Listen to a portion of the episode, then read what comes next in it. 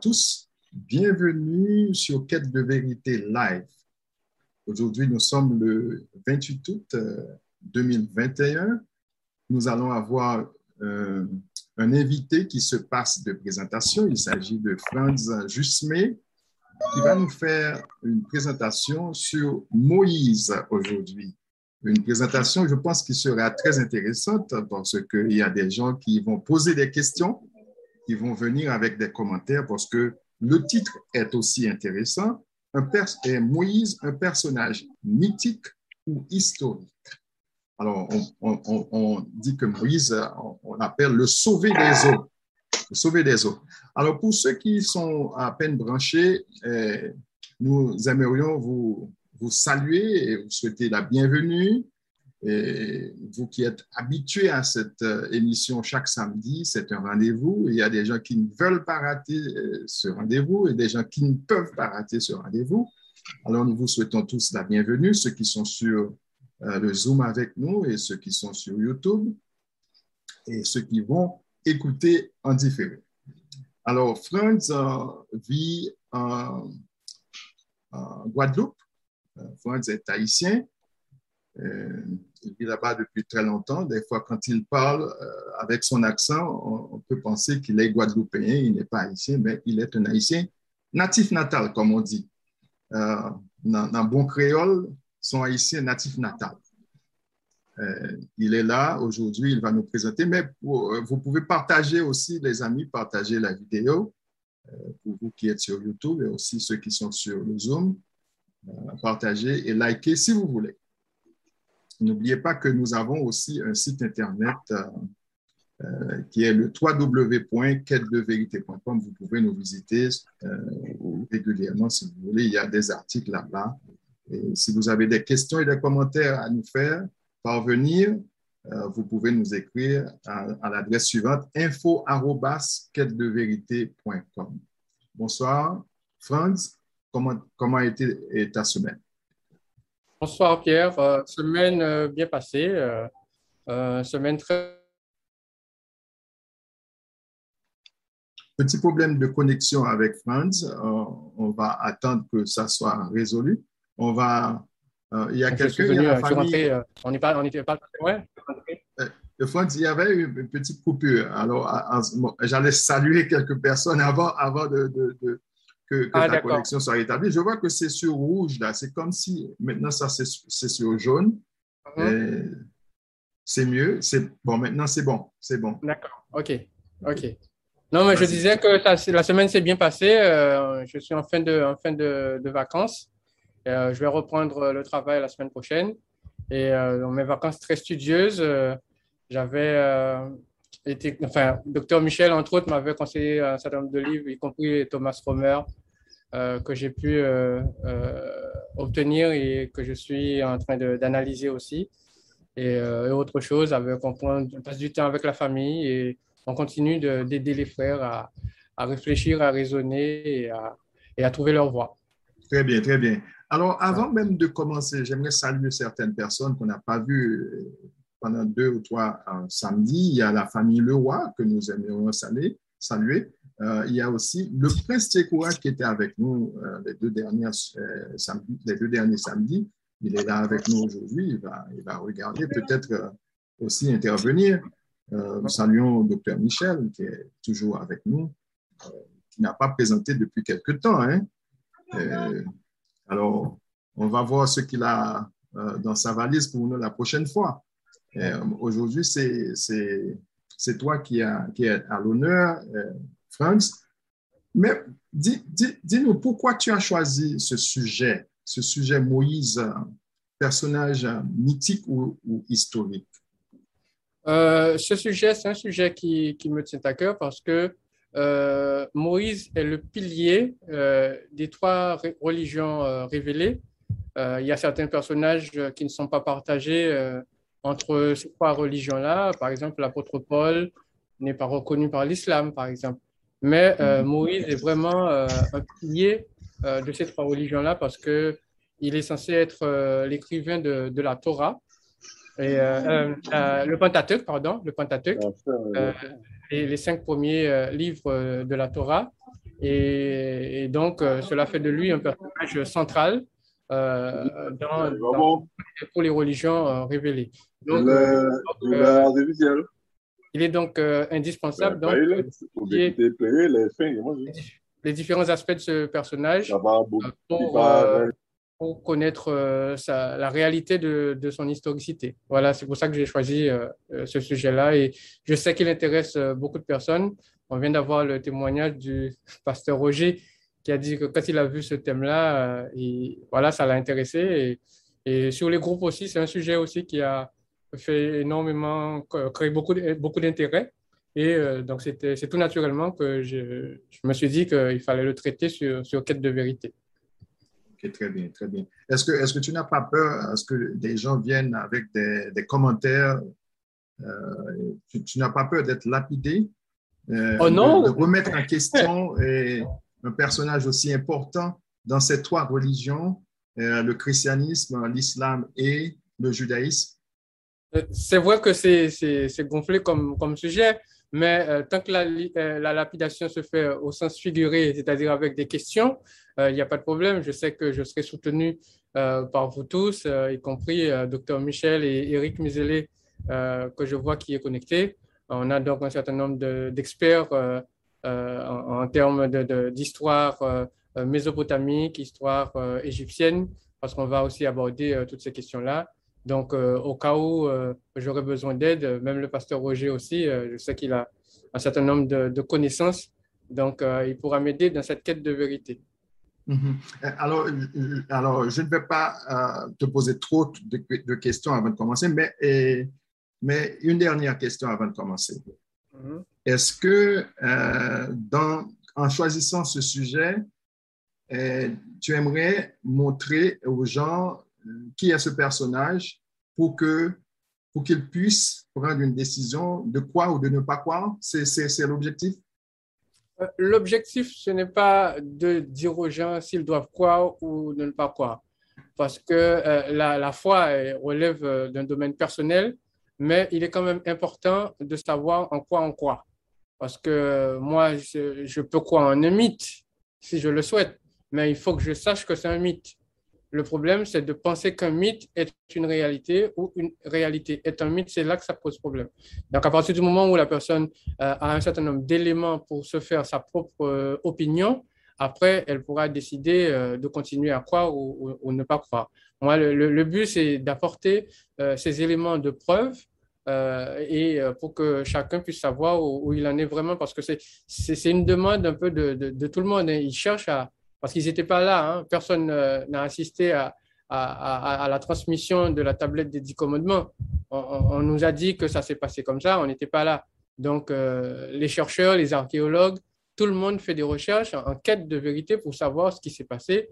Et donc, le but, c'est de, de, de, de, la présentation d'aujourd'hui, c'est qu'on puisse discuter de, de ces choses-là. La discussion ne, ne, devrait choquer personne parce qu'on on se pose des questions. Tout le monde peut se poser des questions.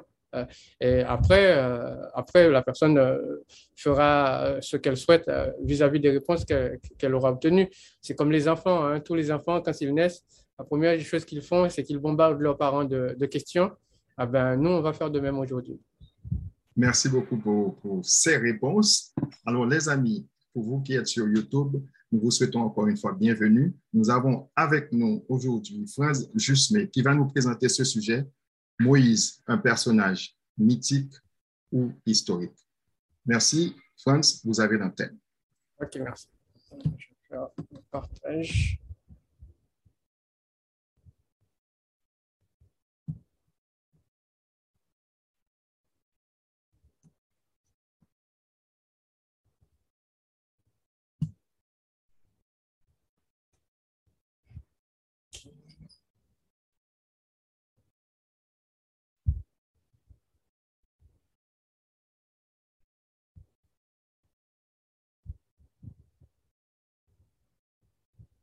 OK. Tout le monde voit mon écran?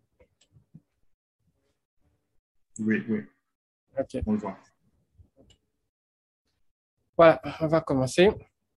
Donc, euh, vous connaissez déjà le titre, hein, Moïse, un personnage euh, euh, mythique ou historique. Donc, c'est un personnage qui est très important pour, pour beaucoup de, de, personnes et aussi beaucoup de, de nos frères et sœurs sur le continent, qui sont pour la plupart chrétiens et pour une autre partie musulmans, et qui donc ils connaissent tous hein, ce, ce personnage-là.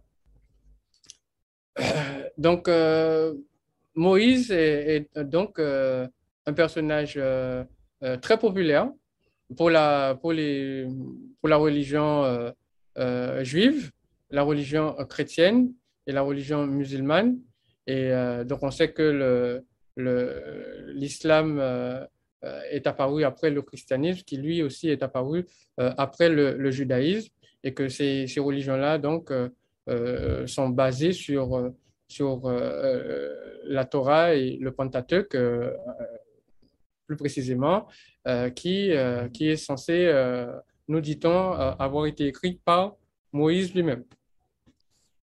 donc, tout le monde connaît l'histoire de, Moïse. Hein, on va faire un petit résumé. Moïse est, né de, parents donc hébreux et sa mère l'avait déposé dans, un panier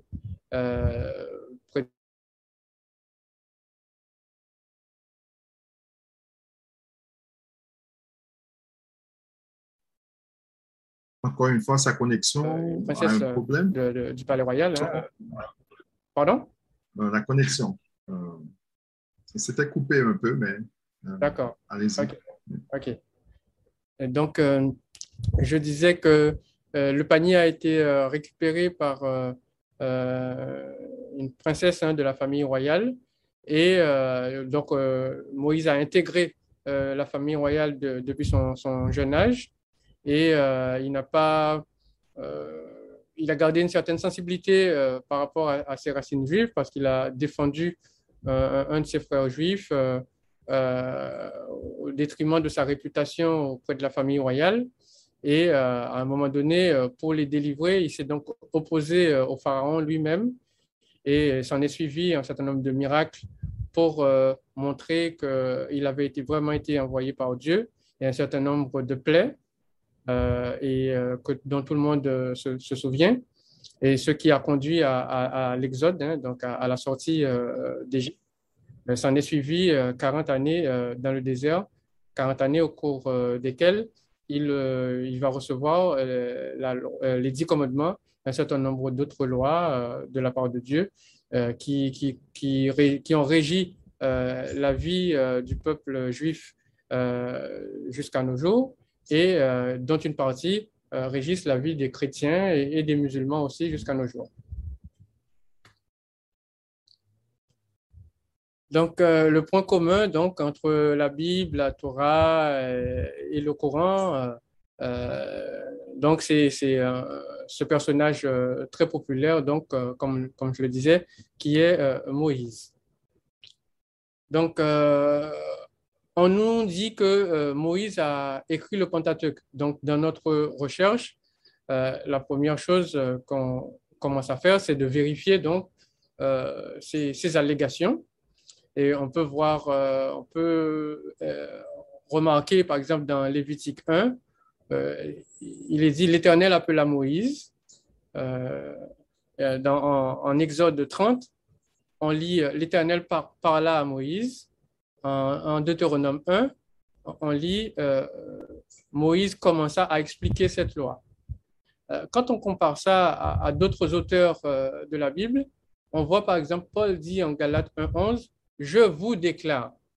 En Jérémie 1.6, Jérémie dit, je réponds.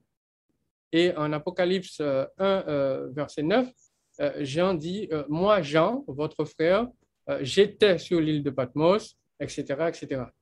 On constate que euh, d'emblée, euh, les autres auteurs de la Bible parlent d'eux à la première personne et que euh, Moïse parle de lui, parlerait de lui à la troisième personne. Donc, on commence déjà à se poser la question pourquoi est-ce qu'il parle de lui à la troisième personne?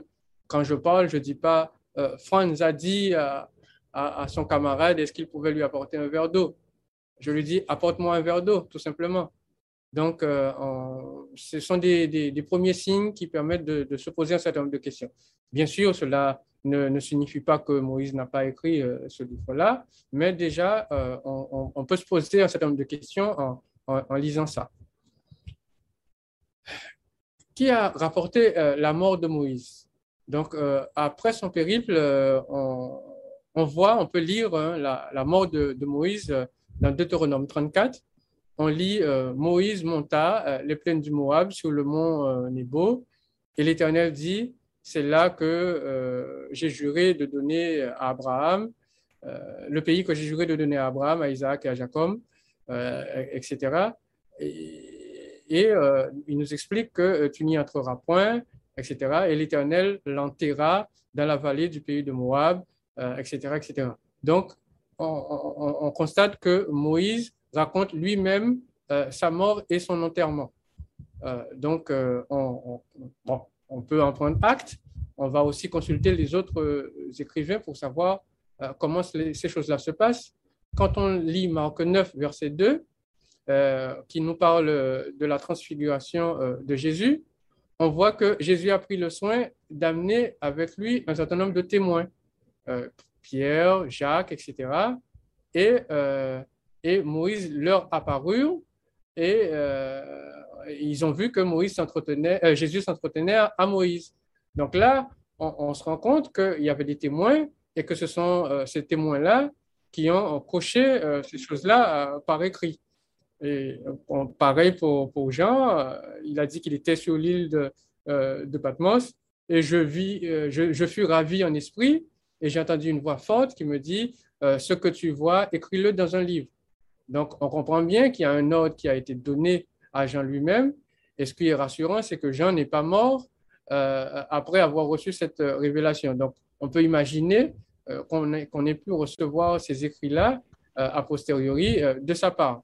Mais par contre, euh, dans le Pentateuque, on ne nous explique pas comment euh, Moïse a fait pour euh, écrire sa propre mort, son propre enterrement et nous envoyer tout ça par, par, quel biais. Donc, ce sont des questions pertinentes que l'on est en droit de, se poser quand on, cherche à, connaître la vérité sur, ce personnage ô combien important pour les trois religions dont on, vient de parler.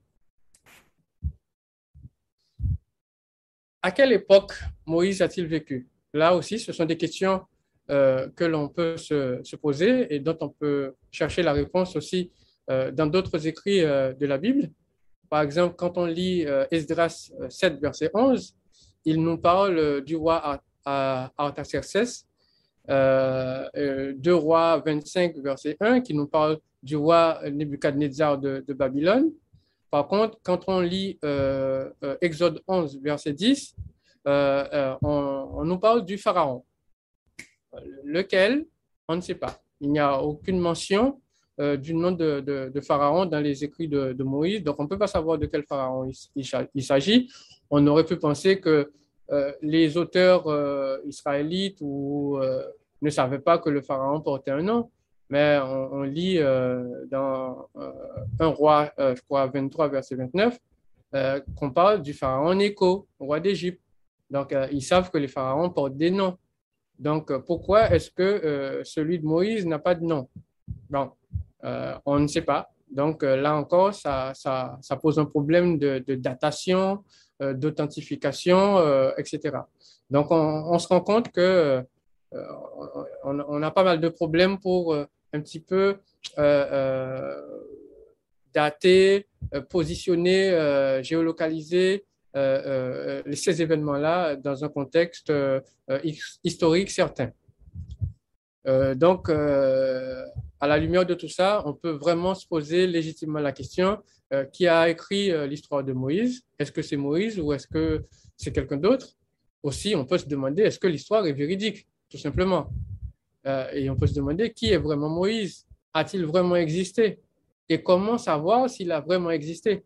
Ce sont des questions pertinentes que tout esprit éclairé, à la lumière de, tout ce que nous venons d'étudier, euh, peut se, poser.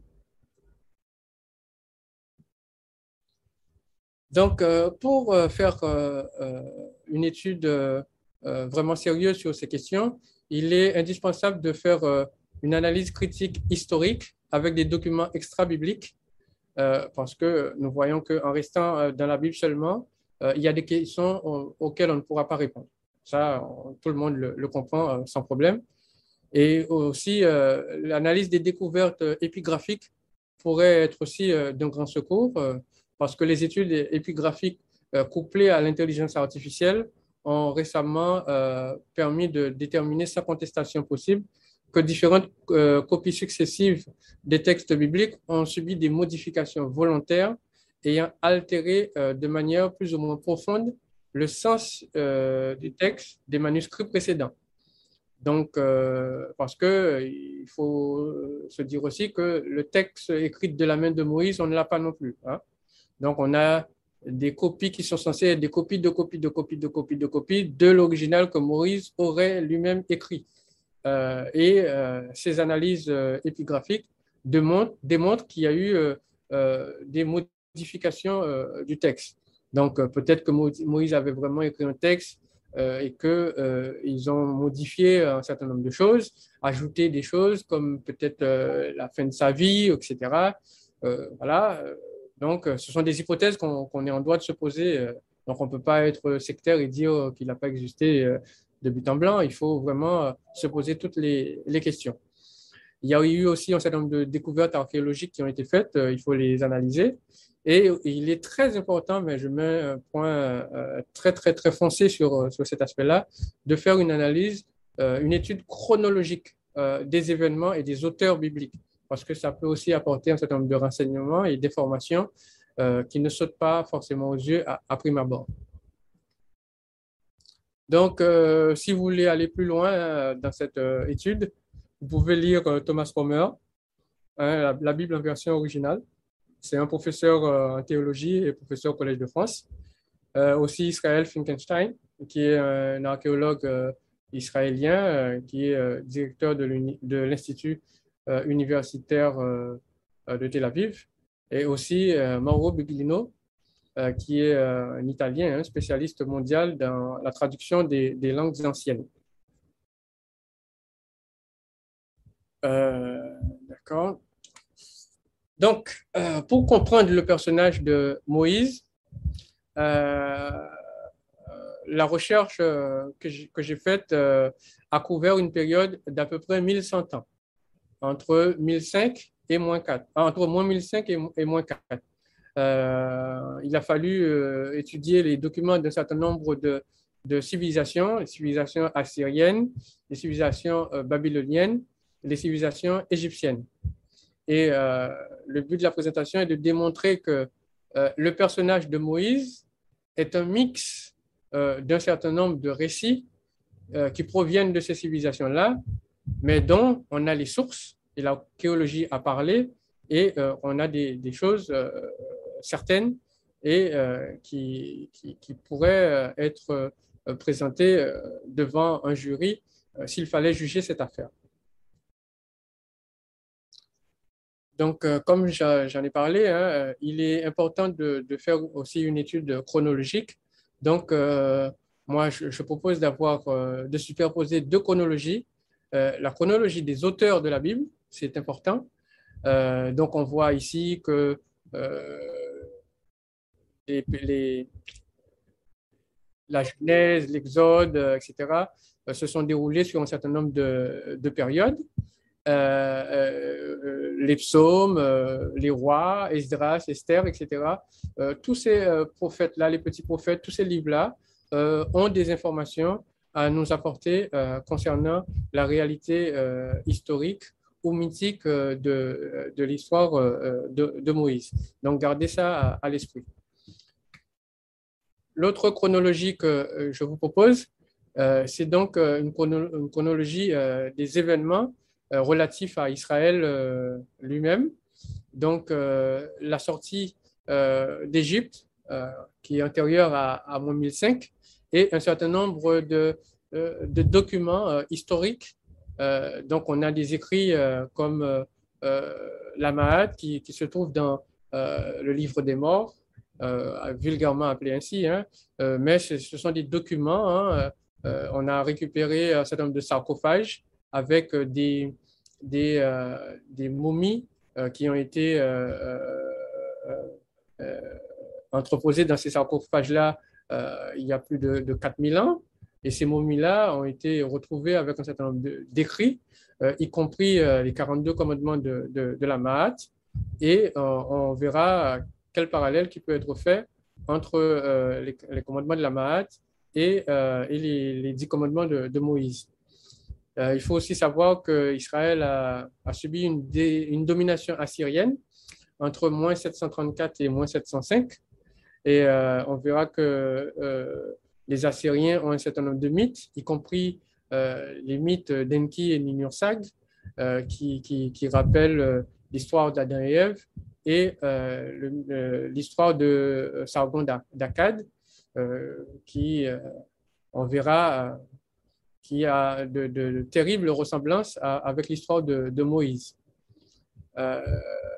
les Israélites aussi ont, été exilés à, Babylone. Et euh, entre moins 587 et euh, moins 538, et euh, on verra que à Babylone, on trouve le code d'Amorabi qui contient un certain nombre de lois que l'on trouve curieusement dans un certain nombre de lois de, de, Moïse. Donc après, on fera des recherches d'intériorité pour savoir si ces peuples-là ont plagié euh, l'histoire de Moïse ou si c'est le, contraire. Et après, euh, après le 5e siècle, euh, Israël va subir un certain nombre de dominations comme celle des, Perses, des Grecs et des Romains. Et c'est dans cette période-là que les manuscrits de, la mer Morte vont être produits. cette période correspond aussi à la période de la construction du judaïsme et, de la naissance du christianisme et, de l'islam. Donc après le 5e, le 5e siècle avant notre ère.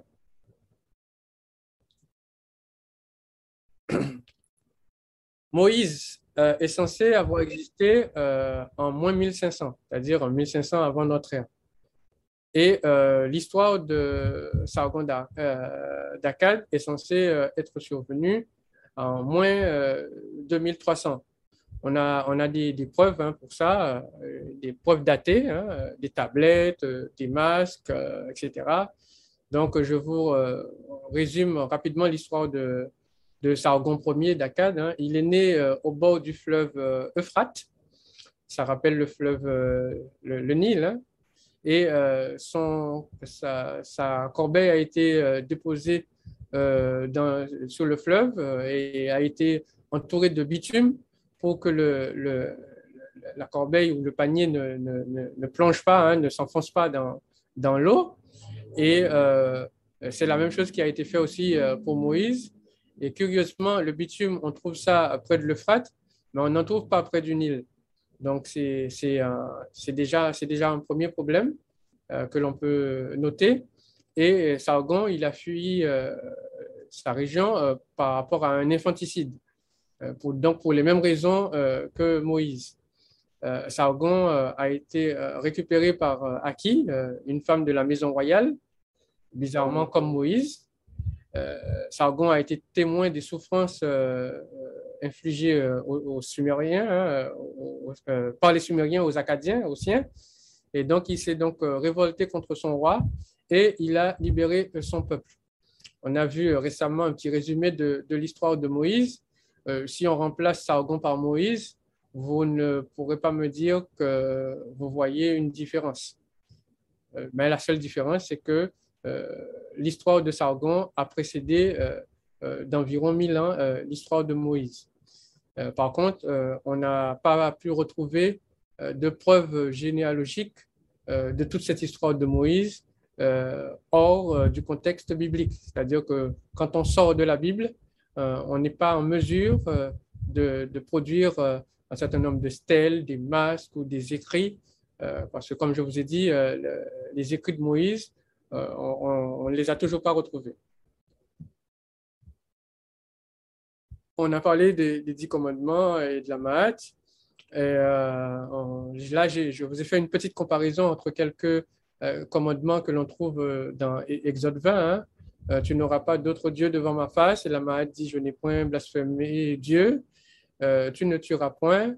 la Mahat dit, je n'ai point ordonné de tuer et je n'ai pas agi méchamment. Euh, euh, la Bible dit tu ne commettras point d'adultère. la Mahat dit Je n'ai point couché avec une autre femme.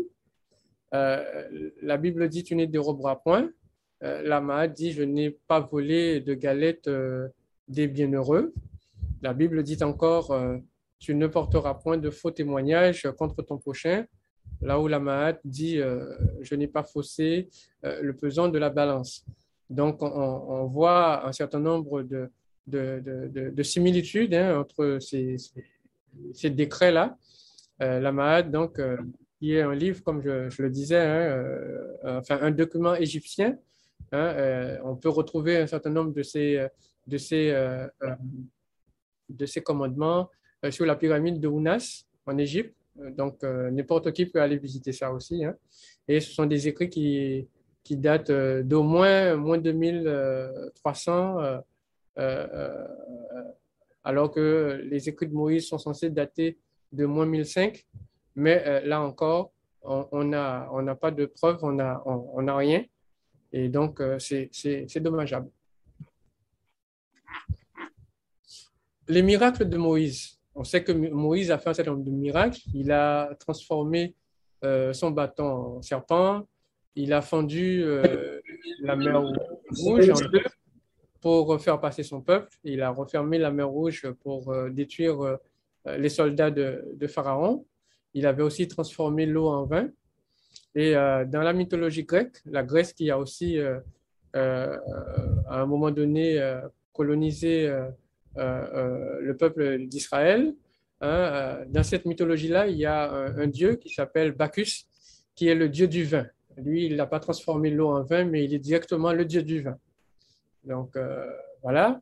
Et euh, il avait aussi cette faculté euh, de, de, couper la mer en deux avec son bâton et de transformer son, son bâton en serpent. Donc là, on, trouve aussi un certain nombre de similitudes de la part d'encore une autre nation qui a colonisé les Israélites. allons maintenant du côté de la loi du, du talion. Euh, c'est la loi qui nous donne œil pour œil, euh, dent pour dent. Euh, cette loi aussi régit la vie des esclaves dans la Bible. bizarrement, si vous allez au Louvre, vous pourrez trouver cette stèle, hein, la stèle du, dieu Shamash, qui est en train de donner sa loi à, son roi. Hein, c'est dans ce code-là qu'on trouve aussi la loi du talion, qui dit exactement la même chose, euh, œil pour œil, dent pour dent. Euh, donc, euh, une datation a été faite qui date cette trouvaille à environ moins 1750, alors que pour Moïse, on a une datation estimée sans aucune preuve qui est de moins 1500. Et cette tablette des dix commandements, on n'a toujours pas pu trouver un morceau, même un morceau de ce document.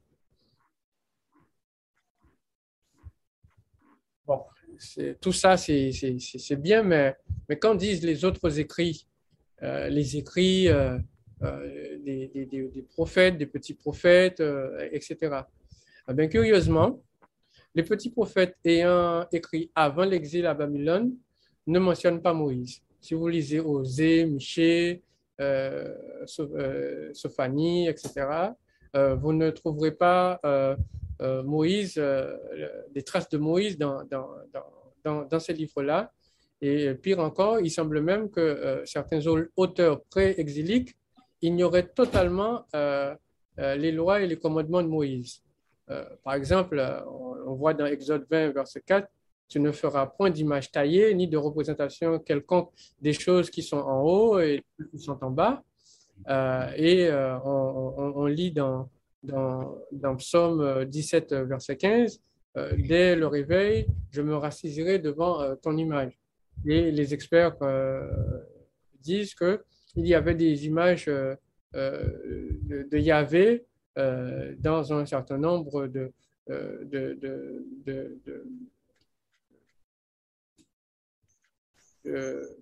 d'objets retrouvés qui pourraient être liés au temple.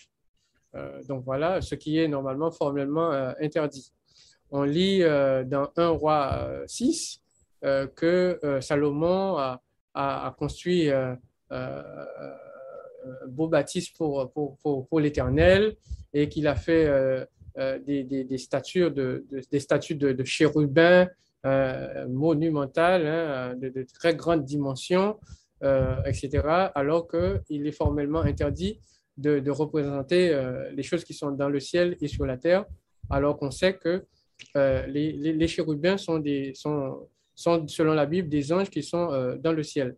Et ce texte-là, il date de moins, environ moins 1030 de notre ère, c'est-à-dire qu'il est postérieur euh, aux dix commandements euh, que l'auteur est censé connaître par cœur. Donc, euh, on se pose les questions. Est-ce qu'eux, ils étaient au courant de, de, ça dans la mesure où les textes qui font référence à, Moïse, qui, sont très probablement à l'origine de la création de ce personnage, n'ont pas été connus avant l'exil à Babylone. Et comme on l'a vu sur euh, la chronologie, euh, l'exil à Babylone, ça, c'est entre euh, vers les années 500, 600, 500 avant notre ère. Donc, donc l'hypothèse la plus probable, c'est que comme ils n'étaient pas au courant de la création de ce personnage, donc ils se sont permis de faire un certain nombre de choses euh, qui après vont être euh, interdits, euh, mais de manière antidatée. Donc, ça pose un problème de, concordance logique et historique avec des gens qui sont censés être des représentants qui sont en contact direct avec l'Éternel, hein, parce que l'Éternel s'adressa à Salomon et l'Éternel parla à Salomon. Donc si Salomon avait eu un oubli, on suppose que l'Éternel aurait pu lui rappeler qu'il avait oublié euh, d'obéir aux dix commandements, mais l'Éternel ne l'a pas fait. Donc, soit l'Éternel et Salomon ont oublié les dix commandements, soit les dix commandements ont été euh, donnés euh, après l'écriture du, livre des rois. Donc voilà, hein, pour se remémorer, hein, on vient de voir le roi, hein, le livre des rois qui se, qui se trouve ici. Euh, et euh, euh, les, psaumes qu'on a vus, qui se trouvent donc dans une période entre moins 1050 et moins 1030. Et donc, ces périodes-là, ces deux périodes-là sont évidemment postérieures à, l'Exode, où, on vient de lire l'Exode 20, qui est estimé à moins 1500 avant, avant notre ère. Donc, techniquement, on ne devrait donc pas avoir cette incohérence dans les écrits, ni des psaumes, ni des rois. Et euh, on devrait aussi, euh, de temps en temps, voir euh, normalement une citation de Moïse dans des livres comme Esther, Néhémie, tout comme Jésus l'a fait, l'apôtre Paul l'a fait, et d'autres auteurs post-exiliques ont mentionné Moïse, parce qu'eux, ils connaissaient l'histoire, mais les auteurs pré-exiliques, malheureusement, on, a l'impression qu'ils ne, connaissaient pas encore cette histoire.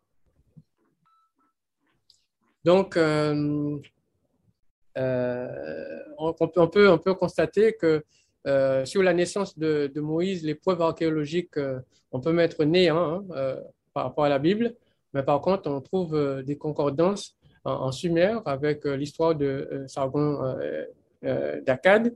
En ce qui concerne les miracles de Moïse, le bâton qui se transforme en serpent, le miracle de la mer Rouge, euh, on ne trouve euh, pas d'écrit, euh, pas de preuves archéologiques pour soutenir le texte biblique, donc on peut mettre néant pour ces deux-là. Mais par contre, on a des, preuves sur l'histoire de Bacchus hein, dans la mythologie grecque. En ce qui concerne les dix commandements, jusqu'à maintenant, on n'a pas trouvé les traces de cette tablette. Par contre, on a des, traces de, on a des, preuves hein, de, des, commandements de la Mahat c'est, euh, vous allez dans n'importe quel, enfin, vous allez au, musée maintenant, nouveau musée d'Égypte au Caire. Euh, ils, l'ont, ils l'ont inauguré récemment. Donc, vous pourrez euh, trouver tout ce que vous souhaitez avoir en termes de, commandement de, la Mahat, ou sinon, vous pouvez aller visiter la pyramide de Ounas et vous, trouverez aussi un certain nombre de commandements de, la Mahat. Euh, la transmission de, la tablette, euh, on n'a pas de trace non plus, hein, trace généalogique pour la Bible. Par contre, on a euh, au Louvre hein, la stèle du dieu Shamash. On, voit le dieu Shamash qui est en train de donner sa loi au, roi, au roi de Babylone. Et la loi du talion non plus, on n'a pas de, preuves archéologiques pour soutenir ça. Et on, connaît le code d'Amorabi qui est au Louvre. Et en ce qui concerne l'esclavage en Égypte, euh, les experts euh, ont, cherché, y, compris euh, Israël Finkelstein aussi, qui jusqu'à maintenant, hein, alors qu'il est lui-même israélien, hein, il dit qu'il n'y a pas de trace de l'esclavage d'Israël en, Égypte. Il faut savoir qu'Israël dépense une somme colossale hein, en termes de recherche archéologique de façon à, trouver des traces d'authenticité de, de, son histoire pour des raisons touristiques, parce que les gens ils viennent en Israël euh, pour visiter parce que Israël représente quelque chose aux yeux du monde par rapport à son histoire. Et donc, euh, ils, mettent les moyens hein, pour, pour, avoir ces genres de preuves. Mais jusqu'à maintenant, euh, ça n'a toujours rien donné. les 40 ans dans le désert non plus, hein, il n'y a pas encore de preuves archéologiques qui ont été trouvées pour, pour, soutenir tout ça. Donc, donc à la vue de, tout ça, il est extrêmement compliqué euh, de conclure que euh, Moïse est un, personnage euh, historique.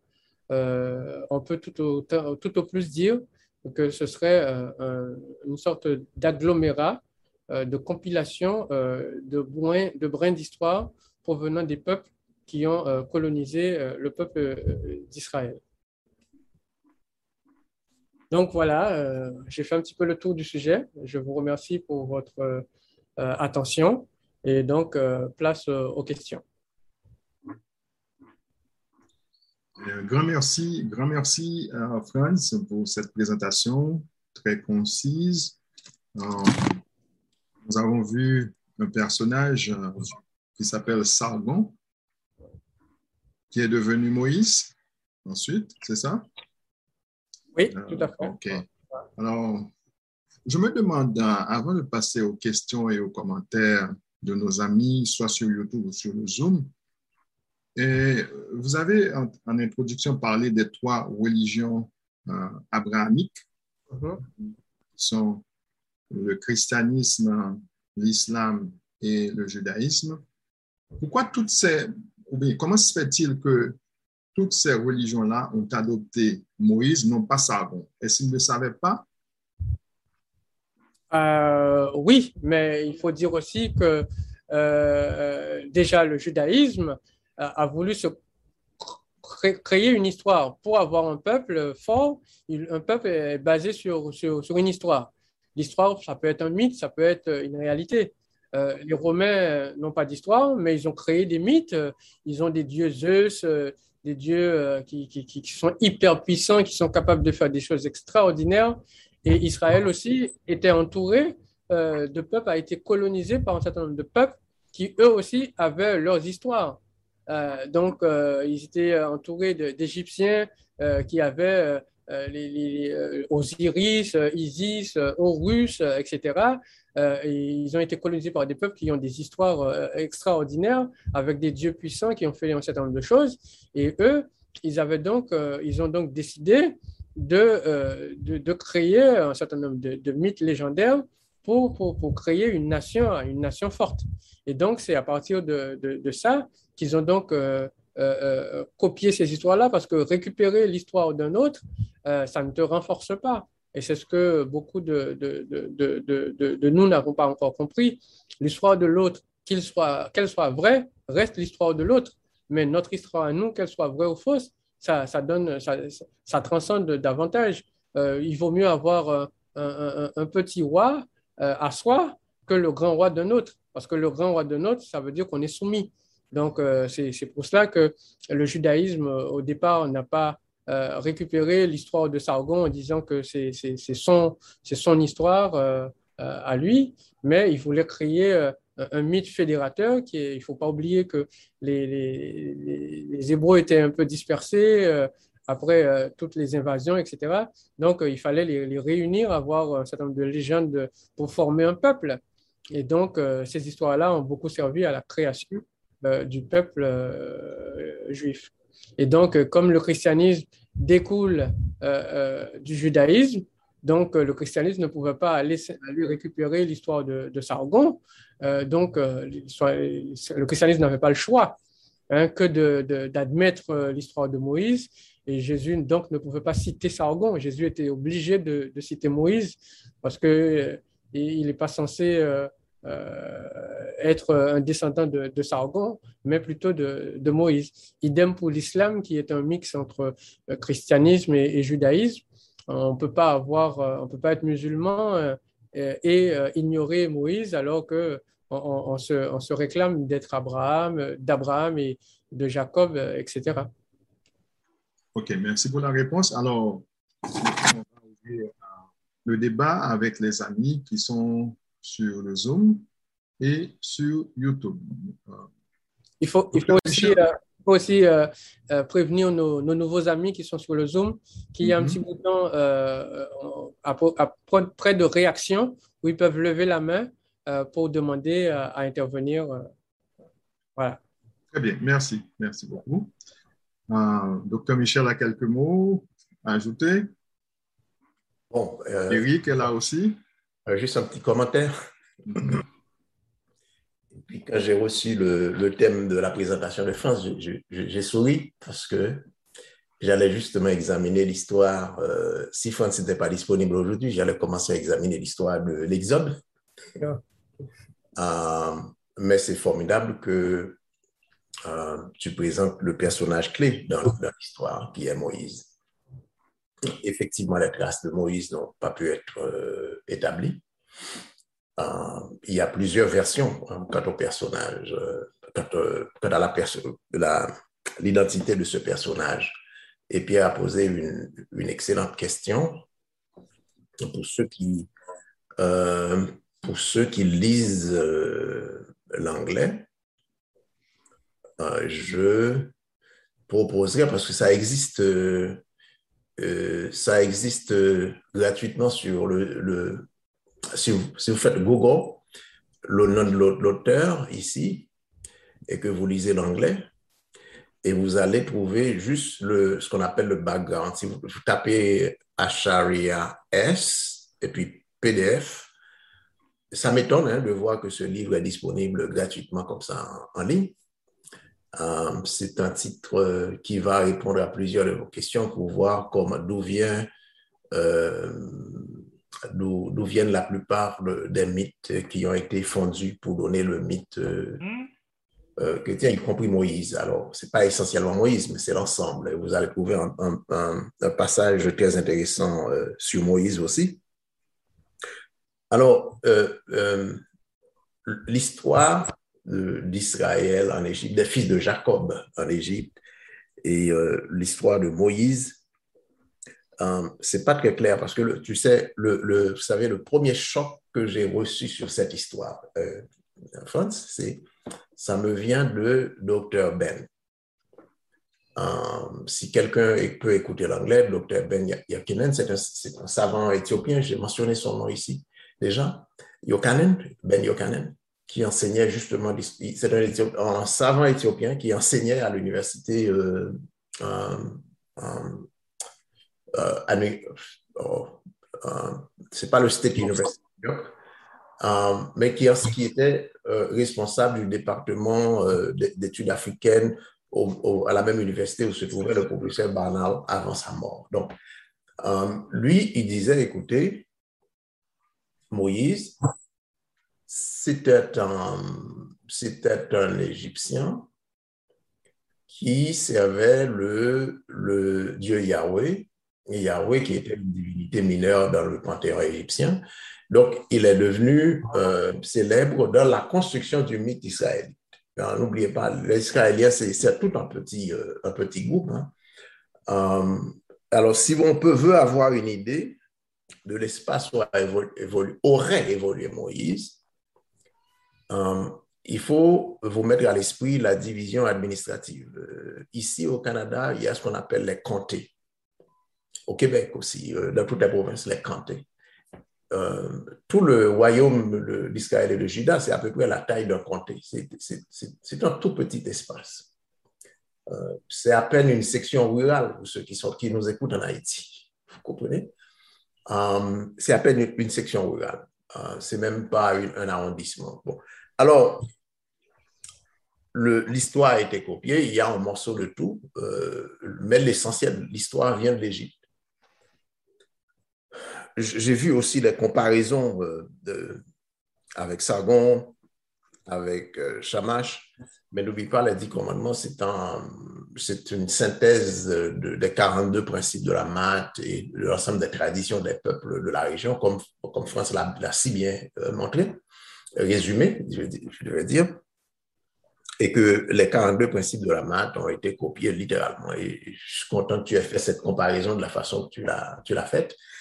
Euh, et euh, l'ensemble de, de lois aussi, un ensemble d'incohérences. Donc, même le Pentateuque, euh, je pense que la, haute critique théologique aujourd'hui, même l'histoire, l'archéologie, tout ce que vous voulez, n'arrive pas pas à conclure que Moïse a écrit quoi que ce soit dans le Pentateuque. Et, même la divinité, tout ça, on vous dit que la divinité ne s'était pas révélée avant d'avoir rencontré Moïse dans le buisson Adam. Um, et que Moïse soit retourné en Égypte, euh, n'oubliez pas, pour l'essentiel, pour certains auteurs, Moïse, c'est un Égyptien, c'était un, un, officier de l'armée égyptienne. Pour d'autres, ça a été un des pharaons. Euh, ça s'est contesté.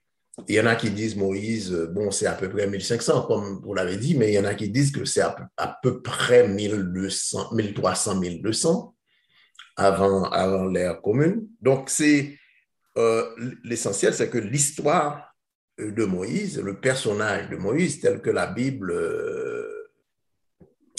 la présente, pose problème, pour dire le moins.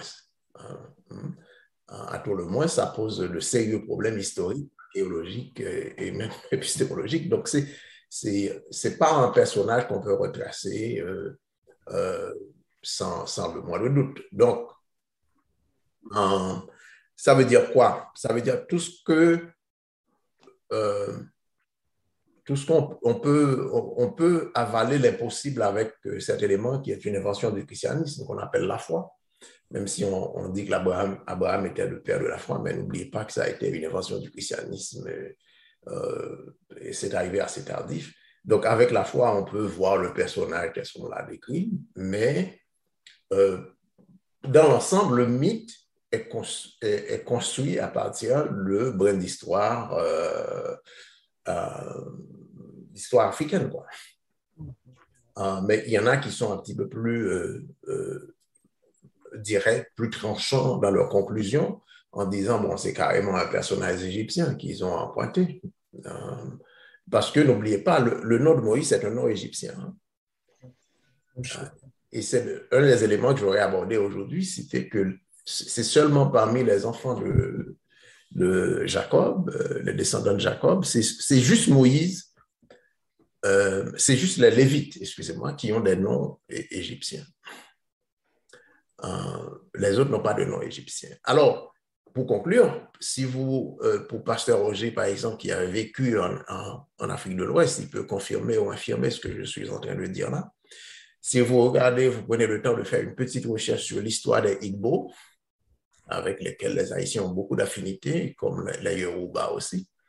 Les Igbo vont vous dire qu'ils sont des descendants du septième fils de Jacob, ils étaient en Égypte, ils ont eu une vision et euh, leur père, leur ancêtre euh, a eu une vision. Ils sont partis d'Égypte et ils sont venus s'établir dans cette région-là, euh, dans la région du Golfe du, Donc, ils ont fondé leur royaume et ils se sont mêlés avec les locaux. Et vous si vous devez aussi dans la, même, faire la même considération en discutant avec les Ashanti, ils vont vous dire nous sommes des Israélites. Euh, euh, écoutez l'histoire. Alors, si tous les Israélites étaient partis d'Égypte pour aller s'établir dans le petit royaume d'Israël et de Juda, euh, ça aurait posé problème en termes de gestion démographique. Donc, alors, si l'histoire pose problème déjà, le personnage derrière, qui aurait euh, conduit toute cette histoire, ça pose aussi problème et tu as été très spécifique dans les éléments que tu as présentés. Il y a beaucoup, il y a d'autres considérations à faire aussi sur Moïse, mais euh, je, te dis merci, ça a été une excellente présentation. Euh, ça dit l'essentiel. Merci. Merci. Effectivement, il y aurait beaucoup de choses à dire euh, sur, l'histoire, hein, sur euh, euh, le fait que la quantité de personnes qui ont quitté Israël, voilà, on n'a pas, pas de, cette quantité-là est vraiment, enfin, le nombre que donne la Bible est vraiment exagéré par rapport au nombre de personnes déjà qui vivaient en, en Égypte. Et il y a aussi un certain nombre de, problèmes qui sont posés par euh, euh, même toute, toute, toute, l'histoire même de, de la vie dans, dans le désert, et, etc. Et, tout ça, c'est, c'est, on, retrouve euh, tout, tout, le reste de ces histoires-là chez les Babyloniens.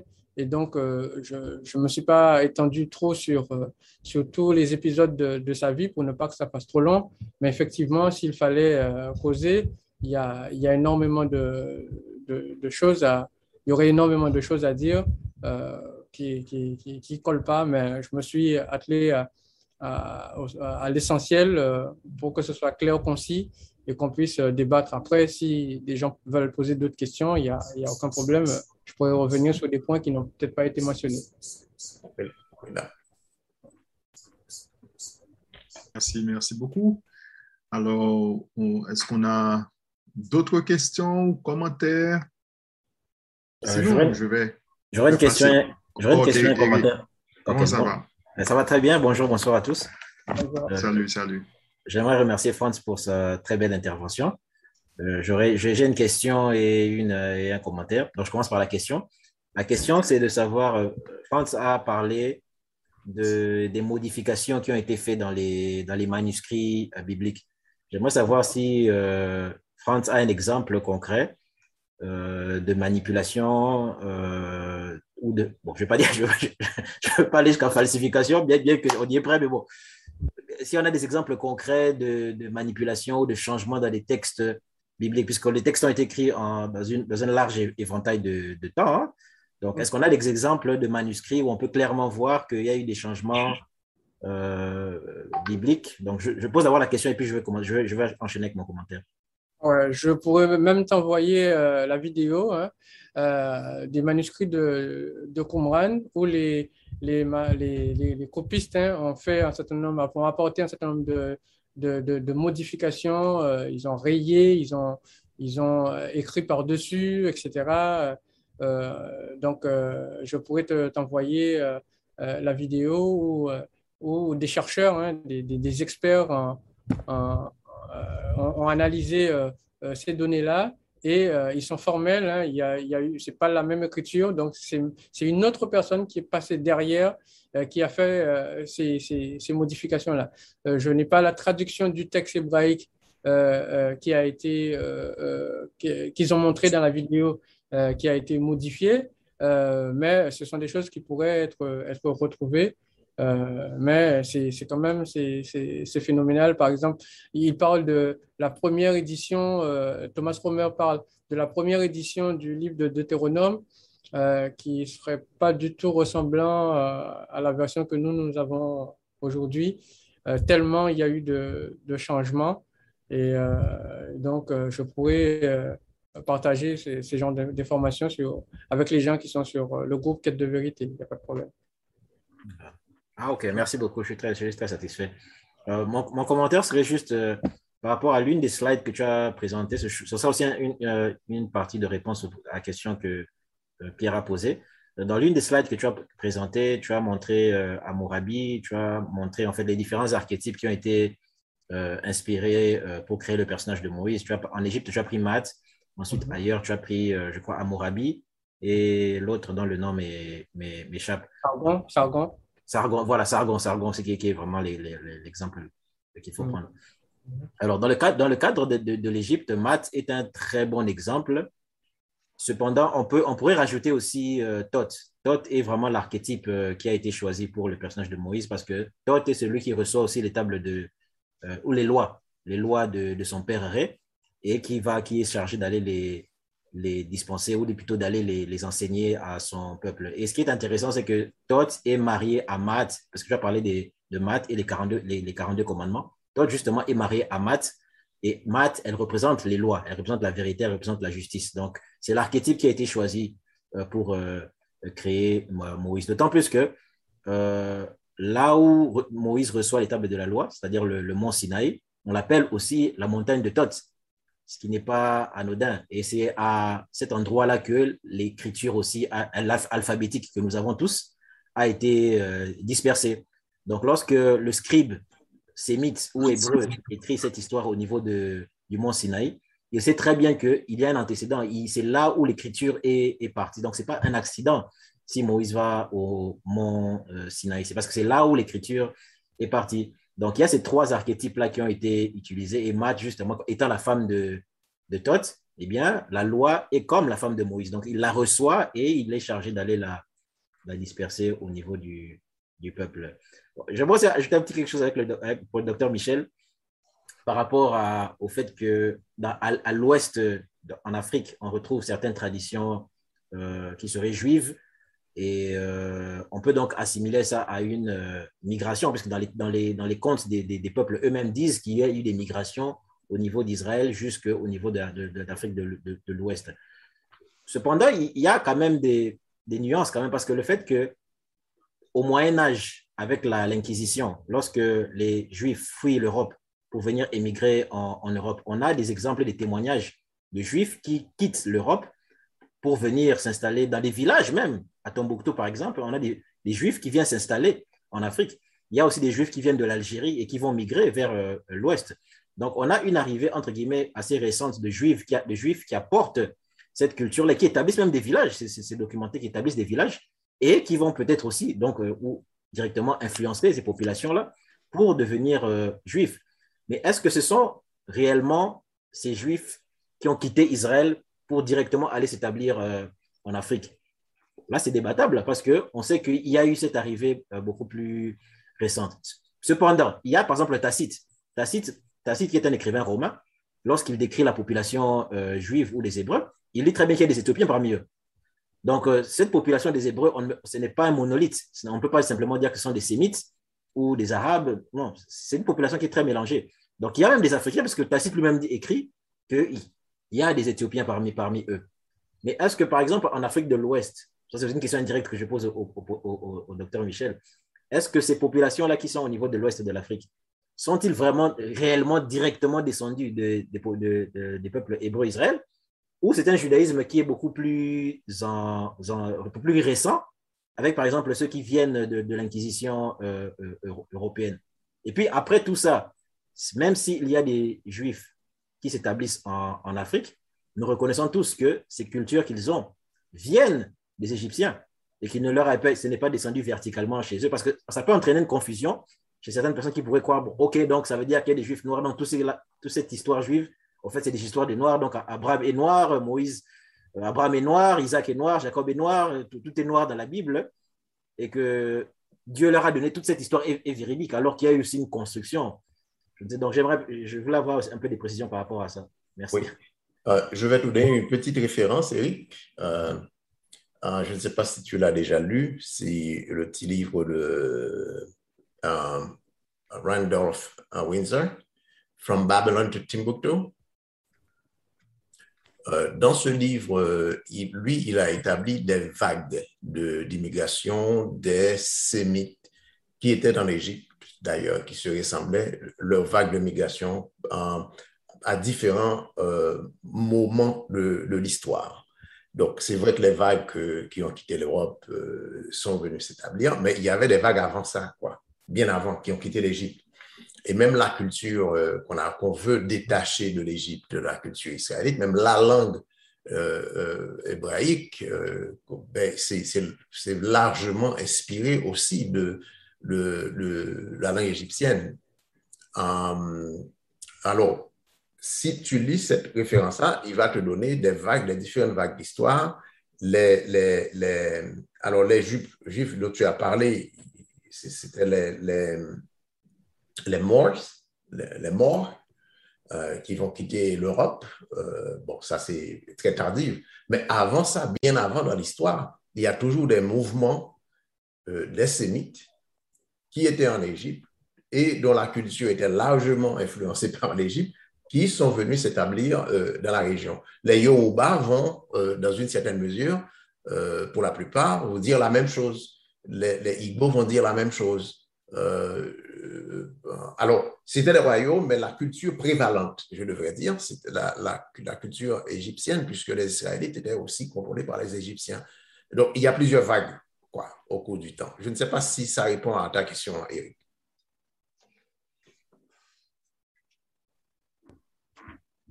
Oui, oui, ça répond à la question, ça répond à la question, ça va.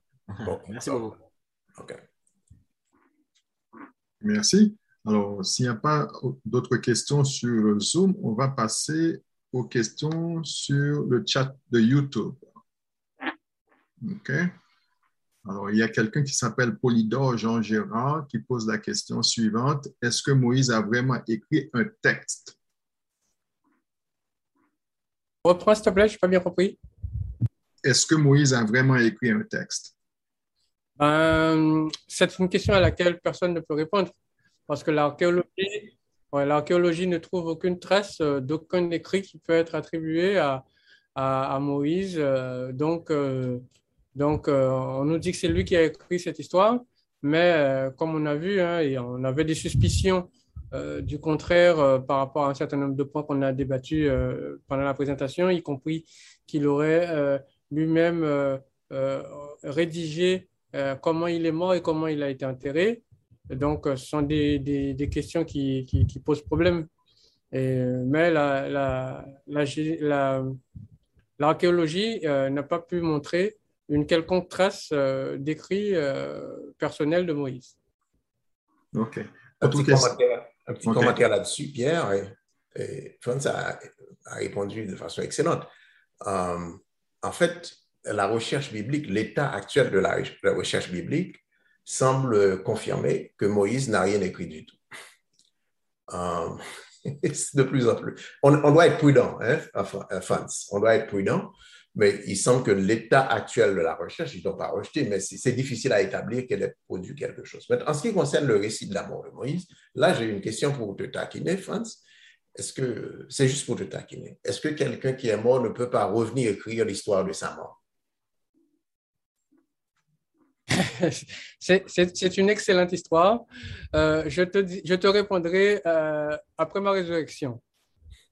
Oh, après la résurrection. Est-ce que je peux rajouter quelque chose? Hugo. Oui, oui.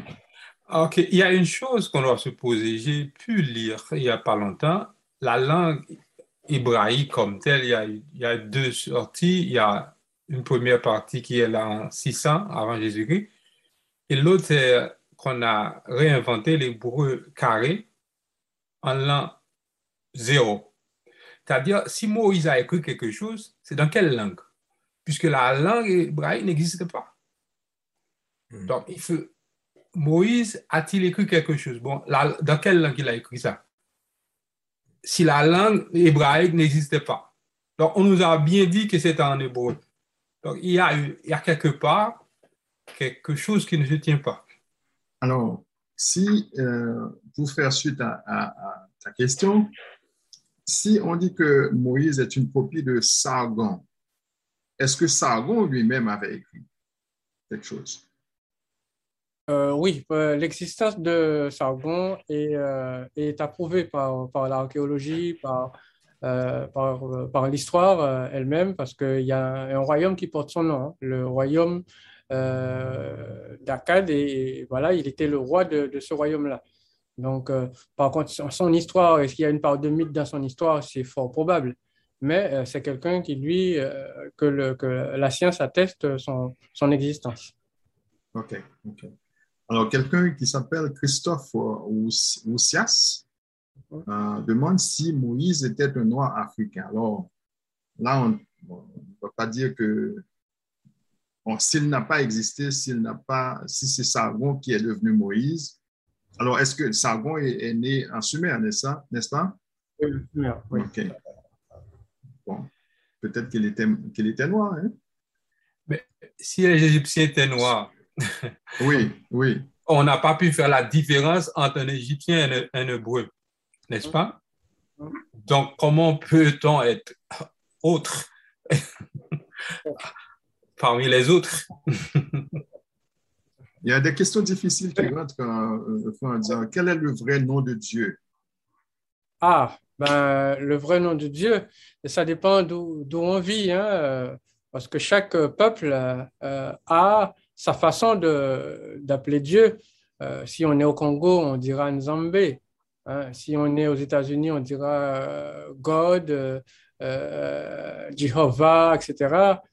donc, ça, ça dépend où, on est, parce que euh, il n'y a pas de, de preuve euh, réelle que Dieu ait parlé à, à, qui que ce soit pour dire son nom. Euh, donc, donc, comment est-ce qu'on appelle Dieu? Ben, chaque, chaque peuple a sa façon de, d'appeler Dieu. Mais il y, a, ce, mythe-là de, des Hébreux qui disent que, voilà, comme Dieu a dit, il ne faut pas appeler son nom en vain. Donc, eux, ils ont préféré ne pas le, nommer du tout et ils ont remplacé son nom par euh, euh, quatre consonnes YHWH et que bon, ben, pour qu'on puisse le prononcer, on a mis des voyelles, on a, fait ça devenir Yahvé. Mais euh, même un hébreu, même un chrétien, si on lui demande le nom de Dieu, il est incapable de, de, le dire, hein, capable de le dire. Et donc, donc c'est une question qui n'a pas de, de réponse ni pour le chrétien ni pour le non chrétien, dans la mesure où, où tous les peuples sont conscients qu'il y a un créateur euh, quelque part, que tout ça a commencé quelque part, et chaque peuple euh, lui a donné un nom. Il n'y a pas d'universalisme euh, dans la nomination du créateur. OK, merci. Docteur Barbier, bonsoir, bienvenue. Ton micro? Oui, ouais, merci, merci Pierre. Merci. Et puis, Franz, merci et pour la présentation. Et par contre, moi, j'ai déjà eu mes opinions depuis bien longtemps là, au sujet de ces personnages-là. Mais par contre, il y a quelque chose que tu as souligné, c'est dans sur la montagne de la transfiguration. Mm-hmm. Et tu as dit que il y avait, Jésus avait des témoins. Mm-hmm. Bon, alors, est-ce que ça veut dire le fait d'avoir ces témoins-là que l'histoire est vraie? Si l'histoire est vraie, étant donné que les témoins disaient avoir vu Moïse et Élie. Donc, ce qui signifie alors ils ont confirmé l'existence du personnage. Ouais. il ne t'aura pas échappé euh, que l'histoire de Jésus est, postérieure à celle de Moïse. Donc, ce qui veut dire que les auteurs euh, ont un petit peu cogité au niveau des ménages et que ces histoires-là elles-mêmes elles ont euh, subi euh, pas mal de réécritures parce que tu ne trouveras aucun écrit de Jésus avant le deuxième siècle de notre ère. Donc, euh, les écrits précédents, on n'en trouve pas de, traces. Et cette, cette histoire-là elle-même, la première écriture aurait daté d'au moins 30 ou 40 ans après les faits. Donc, ce qui laisse largement le temps aux gens d'écrire une chronologie euh, qui tienne la route. Euh, effectivement, le moins qu'on puisse dire, c'est que l'histoire euh, qui était de Jésus, à ce moment-là de l'histoire, il n'y a pas d'incohérence. Il y a d'autres moments de l'histoire qui a des incohérences, mais il n'y a pas d'incohérence. On a bien pris soin de l'amener avec des témoins pour qu'on sache que ce sont ces témoins-là qui ont vu ces faits-là. Mais la question que tu poses, est-ce que l'histoire de Jésus prouve euh, l'existence euh, de Moïse, euh, on pourrait aussi se poser la question contraire. C'est-à-dire que si Jésus lui-même ne savait pas que l'histoire de Moïse était fausse, est-ce qu'il est vraiment le Fils de Dieu? Bon, écoute, est-ce qu'il est vraiment le Fils de Dieu? Il est Fils de Dieu, il est Dieu, etc. Bon, d'après ce que moi j'ai déterminé personnellement, ça veut dire qu'il y a trois religions monothéistes. OK? L'islam, les musulmans ont Allah, les juifs ont Yahvé, et puis les chrétiens ont Jésus. Bon, alors, ceci étant dit, on parle de... Euh, la question c'était, est-ce que Moïse est un personnage mythologique? Mm-hmm. ou historique? Bon, évidemment, il a une histoire, c'est dans la Bible. Mm-hmm. Par contre, il n'est peut-être pas un personnage biologique.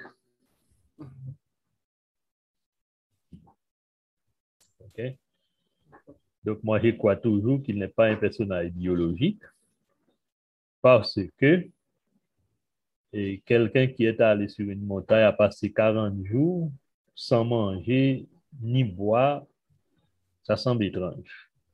Au moins, il aurait pu ne pas manger et survivre parce que, bon, il y a des réserves et des glycogènes, des réserves de graisse, etc. Donc, on a vu ça et des gens qui ont jeûné pendant, des semaines et puis qui ont survécu. Mais par contre, 40 jours, 40 nuits sans boire dans un désert où il fait chaud sur une montagne encore, ça, ça pose problème. Merci, merci, docteur Barbier. Euh, avant de prendre Eric, on va, on va lire une question, un commentaire de YouTube.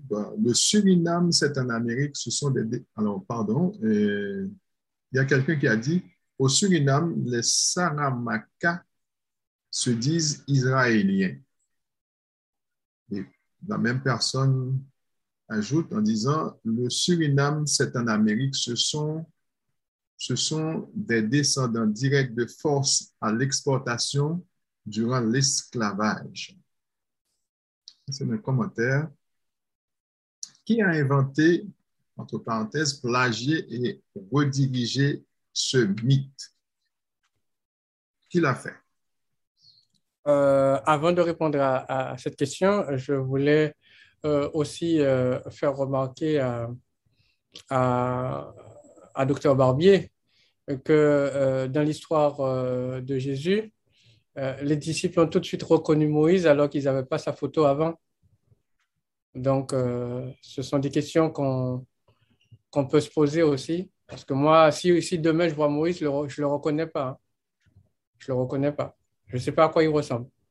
Je dirais que j'ai vu un être euh, voilà, mais est-ce que c'est Moïse euh, Moi, si je vois Docteur Barbier demain, oui, lui, je vais le reconnaître parce que je l'ai déjà vu sur, euh, sur YouTube, sur Quête de vérité.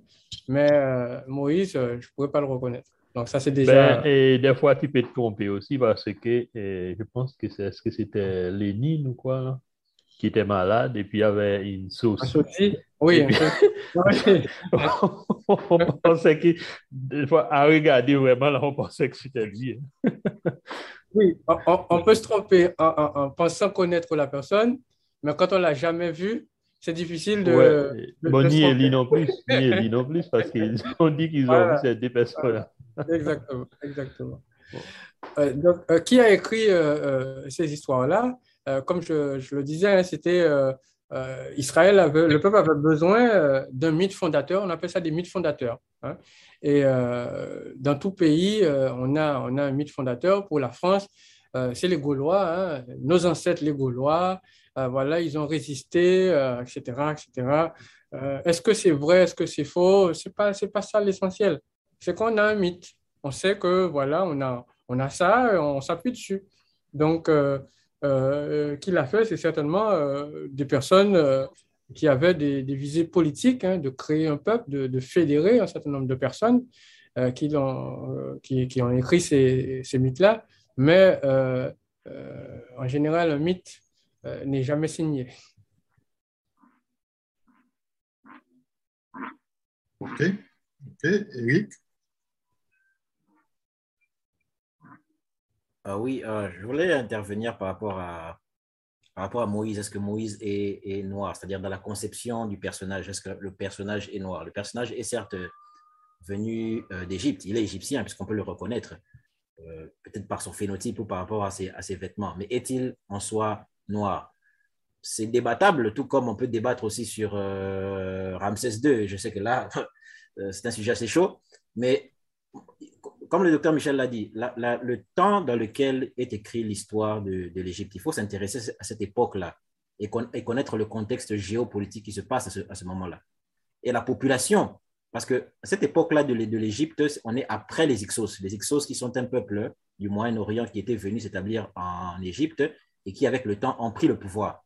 Donc, dans l'espace de temps où on nous parle de l'histoire de Moïse, c'est à l'époque, c'est l'époque post-Ixos. Donc, beaucoup de Sémites sont venus s'établir en, Égypte.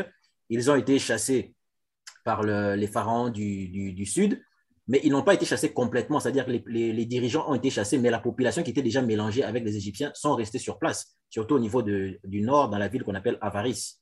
Donc, avec le temps, les Égyptiens ont su vivre avec eux. Ils ont, sont rendus compte que voilà, il n'y avait pas le choix, il fallait bien vivre en communauté parce qu'ils étaient, déjà, là. Donc, un Égyptien n'est pas forcément, tout à cette époque-là, tout Égyptien n'est pas forcément noir, surtout au niveau du nord on a des Égyptiens qui sont aussi euh, très, très métissés ou qui sont du, Moyen-Orient. On peut le voir. Voilà pourquoi, par exemple, dans la stèle de Ramsès III, ce qu'on appelle euh, la table des nations, c'est dans le livre, dans de Cheikh Anta Diop, euh, je crois, Nation d'agriculture, cette, cette image-là est là. Il la présente sur sa couverture dans plusieurs interviews. On nous montre la table des nations. Tous ces personnages sont, sont compris comme des, Égyptiens, même s'il y en a qui sont des immigrés. On, nous montre l'Égyptien typique, qui est noir de peau foncé, on montre le Nubien qui est noir de peau foncé, mais on nous montre aussi le Sémite, on nous montre l'Européen qui a un teint euh, différent. Donc les Égyptiens savaient se reconnaître entre eux, ils savaient qui était noir et qui n'était pas phénotypiquement parlant, mais ils, savent aussi qu'il y a d'autres qui sont égyptiens par adoption, non pas forcément euh, ethniquement parlant, mais par adoption, ils sont égyptiens et on les considère comme des populations égyptiennes. Et lorsqu'on regarde les textes, par exemple, de, de Akhenaton, il dit que Dieu a créé toutes les nations, donc il est très, très inclusif des populations. Donc, euh, établir si Moïse était réellement euh, euh, noir, c'est difficile, à dire. C'est possible, mais c'est difficile. On peut mettre des nuances là-dessus. D'autant plus que ça se complique encore lorsqu'on regarde les lois du Pentateuch. Par exemple, lorsqu'on on va sur, je crois, Lévitique, j'en avais parlé dans une, dans une présentation, où on dit par exemple que voilà, ceux qui ont le nez camus ne peuvent pas venir devant Yahweh ou faire des, des offrandes. Ou ceux qui encore qui sont euh, nains, ou comme les pygmées par exemple, ne peuvent pas venir faire des, des, offrandes. C'est quand même étrange que Moïse, qui écrit la, le, le, Pentateuch, qui lui-même donc serait noir, exclut les gens qui lui ressemblent. Ça, c'est très étrange. C'est très, très étrange. Donc, nous, on se pose la question, si le personnage qui est fictif a été créé, est-ce que dans l'esprit du créateur du personnage, est-ce qu'il conçoit que ce personnage est noir? Il peut être égyptien, mais égyptien ne, ne, veut pas forcément dire noir à cette époque-là, parce qu'au niveau du Nord, il y a beaucoup choses qui sont entrées et la population est déjà mélangée. Voilà quand même aujourd'hui, euh, il y en a qui disent que Ramsès II n'était pas noir. C'est débattable, c'est débattable. Mais parce qu'il il a cette tendance dans ce culte à vénérer Seth et à vénérer les, dieux qui viennent d'ailleurs. Parce que lorsque je crois le, le général Orenheb prend le pouvoir, lorsque la 19e dynastie est établie, eh bien, c'est une dynastie qui est déjà très, très mixée avec euh, d'autres populations. Donc, à ce niveau-là, déjà, au niveau de la 19e, même si Ramsès III, il y a des études de, l'ADN qui ont démontré qu'il qu venait des populations, voire de l'Ouganda ou de l'Est du Congo. Mais à partir de la 19e dynastie, déjà, il y a beaucoup de mélanges qui se font là.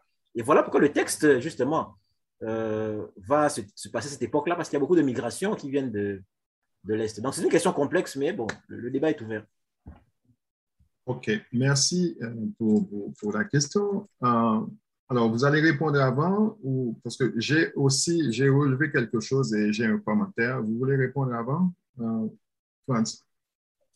Il s'adressait plutôt à Dr. Michel. Hein? Ah, Dr. Michel, OK. on laisse Dr. Michel. Dr. Barbier était avant moi. Hein. OK. Mais, bon, OK, je vais faire d'une pierre deux coups. Alors, vous allez répondre euh, ensemble. Euh, j'ai entendu Éric parlait de Moïse en tant que noir. Si Moïse était un noir, comment se fait-il qu'il pourrait rejeter euh, d'autres noirs? Mais il ne faut pas, tout, il ne faut pas euh, oublier que vous êtes africain, euh, Éric, que l'Afrique est un continent noir, effectivement, mais a plusieurs cultures et plusieurs peuples. Même aujourd'hui, on peut voir dans un pays, il y a plusieurs tribus et on peut ne pas, si je suis par exemple un Kikuyo, un Kikuyo du Kenya, un Kikuyo du, Kenya ne va pas considérer un Kalenjin comme son frère. Son frère, c'est un Kikuyu. Euh, on appelle frère celui qui est de la même tribu que soi. Alors, c'est ça que je voulais dire. Allez-y, docteur Barbier. Oui, et alors la question s'adresse bien à France et Eric aussi, ou docteur Michel. Il me semble qu'une fois, je ne sais pas si c'est eh, sur quelle de vérité j'ai entendu, eh, ou bien sur vidéo, que Moïse avait un nom, soit Osasek. Est-ce que vous avez déjà entendu ça? Ah oui, Ozarsef, c'est le général égyptien qui, aurait, qui se serait rébellé parce qu'il n'était pas content du fait qu'il y avait des lépreux qui étaient mal, qui étaient mal euh, euh, traités en Égypte, d'où euh, il va soulever une rébellion. Mais Ozarsef va régner en Égypte, contrairement à Moïse. Moïse lui fait sortir le peuple d'Égypte comme Sargon, mais Ozarsef lui va régner en Égypte. Je crois que c'est Manéthon et Flavius Joseph qui ont rapporté l'histoire. Ce qui fait que, parce que Flavius Joseph va plus loin, extrapole en disant que c'est ce Ozarzef qui deviendra Moïse plus tard. Mais si Flavius Joseph a raison dans ce qu'il dit, ça veut dire que le récit de Ozarzef et de Moïse sont diamétralement opposés, ce qui prouve réellement que l'histoire de Moïse est une invention. Si on, se, on, utilise les, sources de, de Flavius Joseph. OK. autre, un autre petit morceau de cela aussi, euh, Eric, euh, c'est que euh, il y a beaucoup d'écrits, beaucoup de recherches qui rapprochent aussi Moïse à Akhenaton. L'une des, des, des, œuvres en ce que France a présenté comme Moïse à la base des trois religions dites abrahamiques, et qu'Abraham n'avait pas de religion, Abraham ne sait rien de l'islam, du christianisme, du judaïsme, tout ça. Euh, ce qu'on attribue à Moïse, en, fait, dans cette cosmogonie chrétienne, c'est qu'il est, il, serait le fondateur du monothéisme. En cela, on oublie Akhenaton.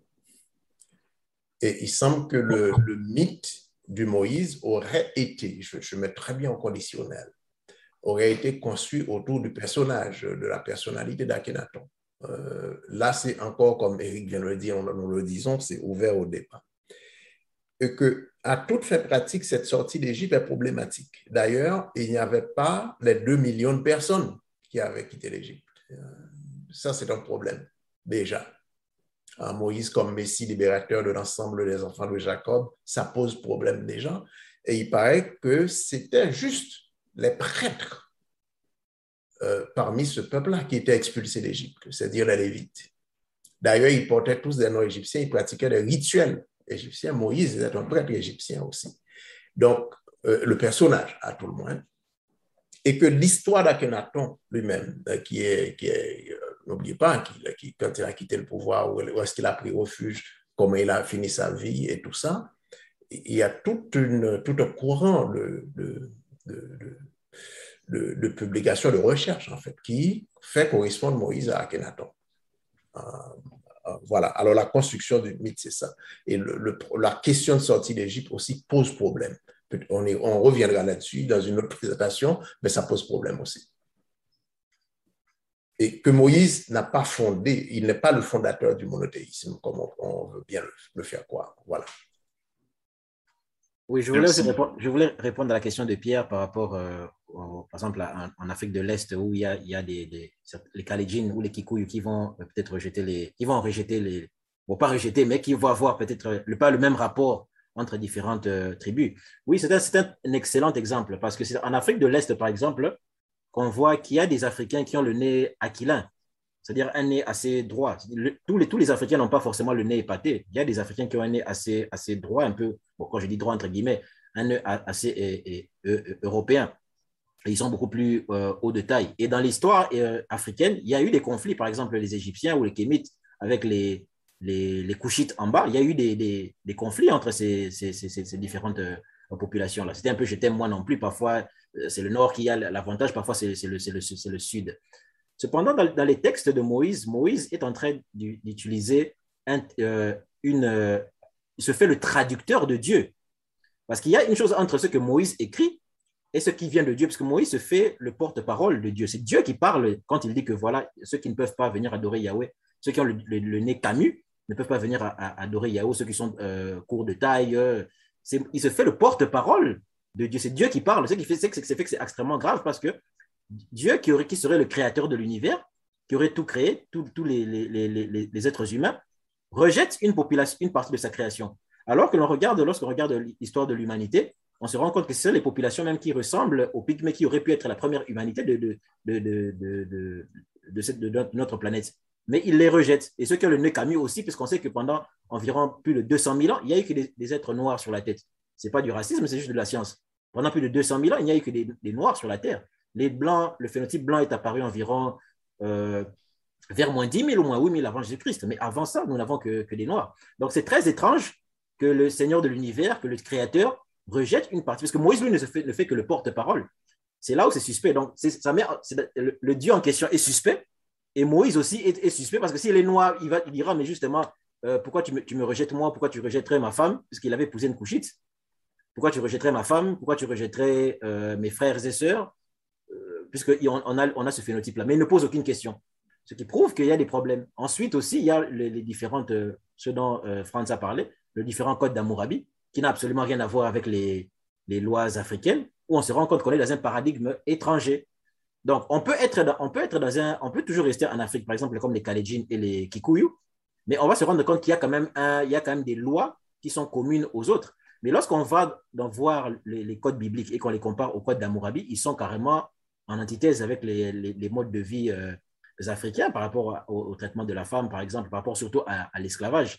C'est là où il y a un problème. Donc, évidemment, oui, je suis d'accord sur le fait que entre Africains, il peut y avoir euh, des problèmes. Mais quand c'est Dieu lui-même, parce que ce, passage-là, ce n'est pas Moïse qui écrit, qui dit Moi j'écris. C'est Dieu qui, euh, s'adresse à Moïse. Et Moïse ne fait que rédiger ce que Dieu dit, ce qui met en. Voilà, ce qui met euh, ce Dieu-là d'une manière assez.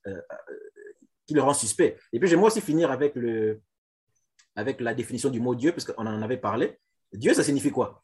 Parce que Dieu, quand on regarde les langues indo-européennes, on ne peut pas connaître la, signification. Ce n'est que dans les langues africaines qu'on peut comprendre et connaître ce que veut, dire Dieu. Quand je vais voir le dictionnaire et que je cherche la définition du mot Dieu, on me dit que le mot Dieu a pour origine le latin Deus. Et ce mot-là, c'est même euh, qui signifie briller. Donc ça nous renvoie au soleil. Quand on revoit, on, revoit, on, monte plus loin pour retrouver la, la racine de Deus, d'où ça vient, ça vient du mot Dius, c'est-à-dire D-Y-I-U-S. C'est-à-dire que c'est un ancêtre linguistique du mot Deus. Ça ne veut pas dire qu'on a identifié une divinité claire qui s'appelait Dius, mais on a juste remonté linguistiquement parlant à une divinité dont le nom aurait été Dius, et c'est ça qui a donné Deus, et c'est ça qui va donner Zeus, et c'est ça qui va donner Dieu. Donc, lorsqu'on regarde dans le paradigme européen, on s'arrête à Dius. Pour eux, c'est fini. Circuler, il n'y a plus rien à voir, on ne sait pas. Mais quand on veut monter plus loin que Dius, on doit se poser la question, mais le mot Dius, ça vient d'où?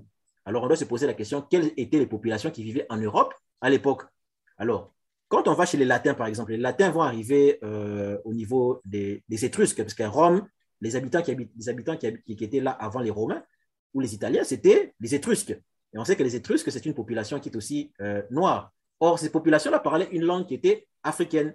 Vous avez, vous avez réussi ici le, pasteur euh, Melo qui avait écrit un livre, Les racines bantou du latin. Ça ne veut pas dire que le latin est une langue africaine, mais il y a eu beaucoup d'emprunts. Étant donné que c'est nous qui avons commencé les processus spirituels et religieux, c'est donc nous qui avons transmis ça aux autres qui ne les connaissaient pas avant. Alors, le mot, par exemple, en, en Kikongo, on a le mot disu. Le mot disu, D-I-S-U, ça signifie l'œil. Chez les Douala, par exemple, les Douala qui viennent aussi du, Congo, hein, dans la ville, de la ville de Matadi, ils ont, ils ont émigré pour aller au, au, euh, au, Cameroun. Eux, ils disent diso. Or, disu, l'anagramme de disu, ça vous donne dius. L'anagramme de diso, ça vous donne dios en espagnol ou en, portugais, par exemple. Et dius, et dius, disu, ça vous donne dius en latin. Donc, c'est juste l'anagramme qui a, qui, a, qui, a, qui a, changé. Et on sait très bien que le mot de l'œil et le mot du soleil dans les langues africaines, c'est la même chose. C'est en Afrique que vous retrouvez ce parallélisme entre l'œil le soleil. Par exemple, quand vous avez le, le nom de, de Ré, par exemple, vous avez par exemple les mots comme en Afrique, en Afrique centrale, au Cameroun, par exemple, vous avez les mots gis ou yis. C'est à la fois l'œil et c'est le soleil. Voilà pourquoi dans la euh, stratégie théologique de rendre Jésus Dieu, il n'y a que dans les langues africaines que l'on peut expliquer ça. Là, je parle de théologie, je ne parle pas de réalité, mais je parle de théologie. Si vous voulez prouver que Jésus-Christ, c'est Dieu, son nom, ça signifie, du soleil, ça signifie le soleil. Son nom signifie Dieu parce que Dieu, c'est le nom de l'œil, c'est le nom du soleil. Dans les cosmogonies africaines, l'œil, c'est le nom du soleil. Parce que quand vous regardez en haut, vous avez l'impression qu'il y a un œil borgne qui vous regarde. Donc, le nom de l'œil, c'est le nom du soleil. Même quand on regarde chez Horus, Horus, par exemple, son œil droit, c'est le soleil, son œil gauche, c'est la lune. Donc, quand il va être rendu, il va être rendu borgne par son oncle 7, c'est son œil qui va, euh, solaire qui va résister. Ré aussi est représenté par un œil et un soleil, qu'on appelle Ujat. Sekhmet aussi va être représenté par un œil et un, soleil. Donc, le nom de l'œil, c'est ça le nom de, Dieu. Et on ne peut pas expliquer ça simplement en allant dans les racines indo-européennes. Celui qui cherche à savoir ce qui signifie Dieu va se limiter à Dieu et c'est fini. Quand on va au-delà, on remonte aux langues africaines et on va remonter au concept de œil et de soleil, qui est Dieu créateur qui a, créé tout ça. C'est un peu ce que je voulais ajouter. Merci Eric.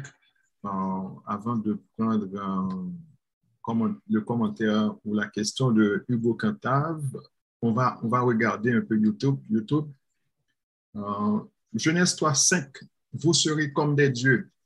Euh, cette volonté de l'homme d'être comme un Dieu est antérieure aux dix commandements. Donc, le premier commandement est un rappel. Bonjour à toutes et à tous. Une salutation spéciale à mon frère Franz. C'est Jean Rolex. Bonjour à tous. Le commandement 6, tu ne tueras pas, qui est dans la maths, est aussi dans Genèse 4, 5, 8. Donc, ce que Moïse fait est un rappel qui précède qui? La maths ou Genèse 4 Évidemment, euh, c'est la maths euh, qui est antérieure aux écrits de Moïse qui sont, euh, nous dit-on, qui dateraient de moins 1500, alors que la, maths, on a, on a trouvé des momies qui a plus de 4000 ans. Hein et qui, qui, ont été momifiés avec la mat. Euh, donc, euh, plus de 4000 ans, ça nous amène à, à moins de 2000 euh, avant notre ère. Donc, donc c'est au minimum 500 ans avant l'existence présumée de, de, Moïse. Donc, il n'y a pas photo. Bonsoir Hugo. Oui, je voulais ajouter simplement, on n'a qu'à regarder chronologiquement l'apparition des Écritures. Ah, on parle de Moïse. Si on parle de, de, Ramsès et tout, ça, on parle de moins 1500. Donc, tous ces écrits-là, de, le Pentateuque, la Torah, ça a été écrit en hébreu. En hébreu, c'est pas ce qui n'existait pas dans ces années-là. Donc, comment on a pu écrire des choses dans une langue qui n'existait pas? Donc, euh, à tout regarder chronologiquement, il y a quelque part quelque chose qui ne tient pas la route. Donc, euh, sans aller plus loin, dire que Moïse était là, mais euh, dans quelle langue il a, il a écrit toutes ces choses-là?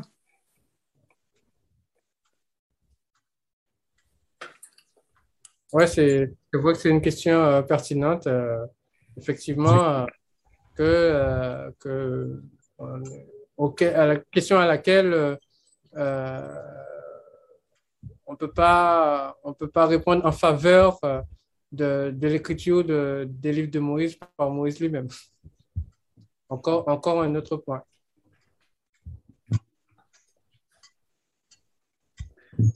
Puisque, la, langue est apparue en l'an 0, l'hébreu carré, et moins 500 avant Jésus-Christ, l'autre hébreu. Donc, ouais, tout à on fait, parle de moins 1500. Si on remonte à moins 1500, il n'y avait pas de bruit. Ouais. C'est pour ça que j'ai mis la période euh, euh, sur ma présentation, euh, moins 1500. À partir de là, c'est à partir de là qu'il y aura aussi la construction du judaïsme, que l'on trouvera aussi les manuscrits de Qumran. Toutes ces choses-là auront été euh, euh, euh, à partir de, de cette date-là. Donc, de toute façon, il n'y a aucun écrit antérieur, enfin, il n'y a pas d'écrit qui date de la période de, de, de, Moïse. Donc, que cet écrit-là ait existé ou pas, on ne l'a pas retrouvé. Donc, donc l'archéologie va dans ton sens, mon frère. Et nous avons où peut-on trouver la vraie loi de Dieu? C'est quelqu'un qui demande cette question sur YouTube. Est-ce vrai que le psaume 104 n'a pas été écrit par Moïse?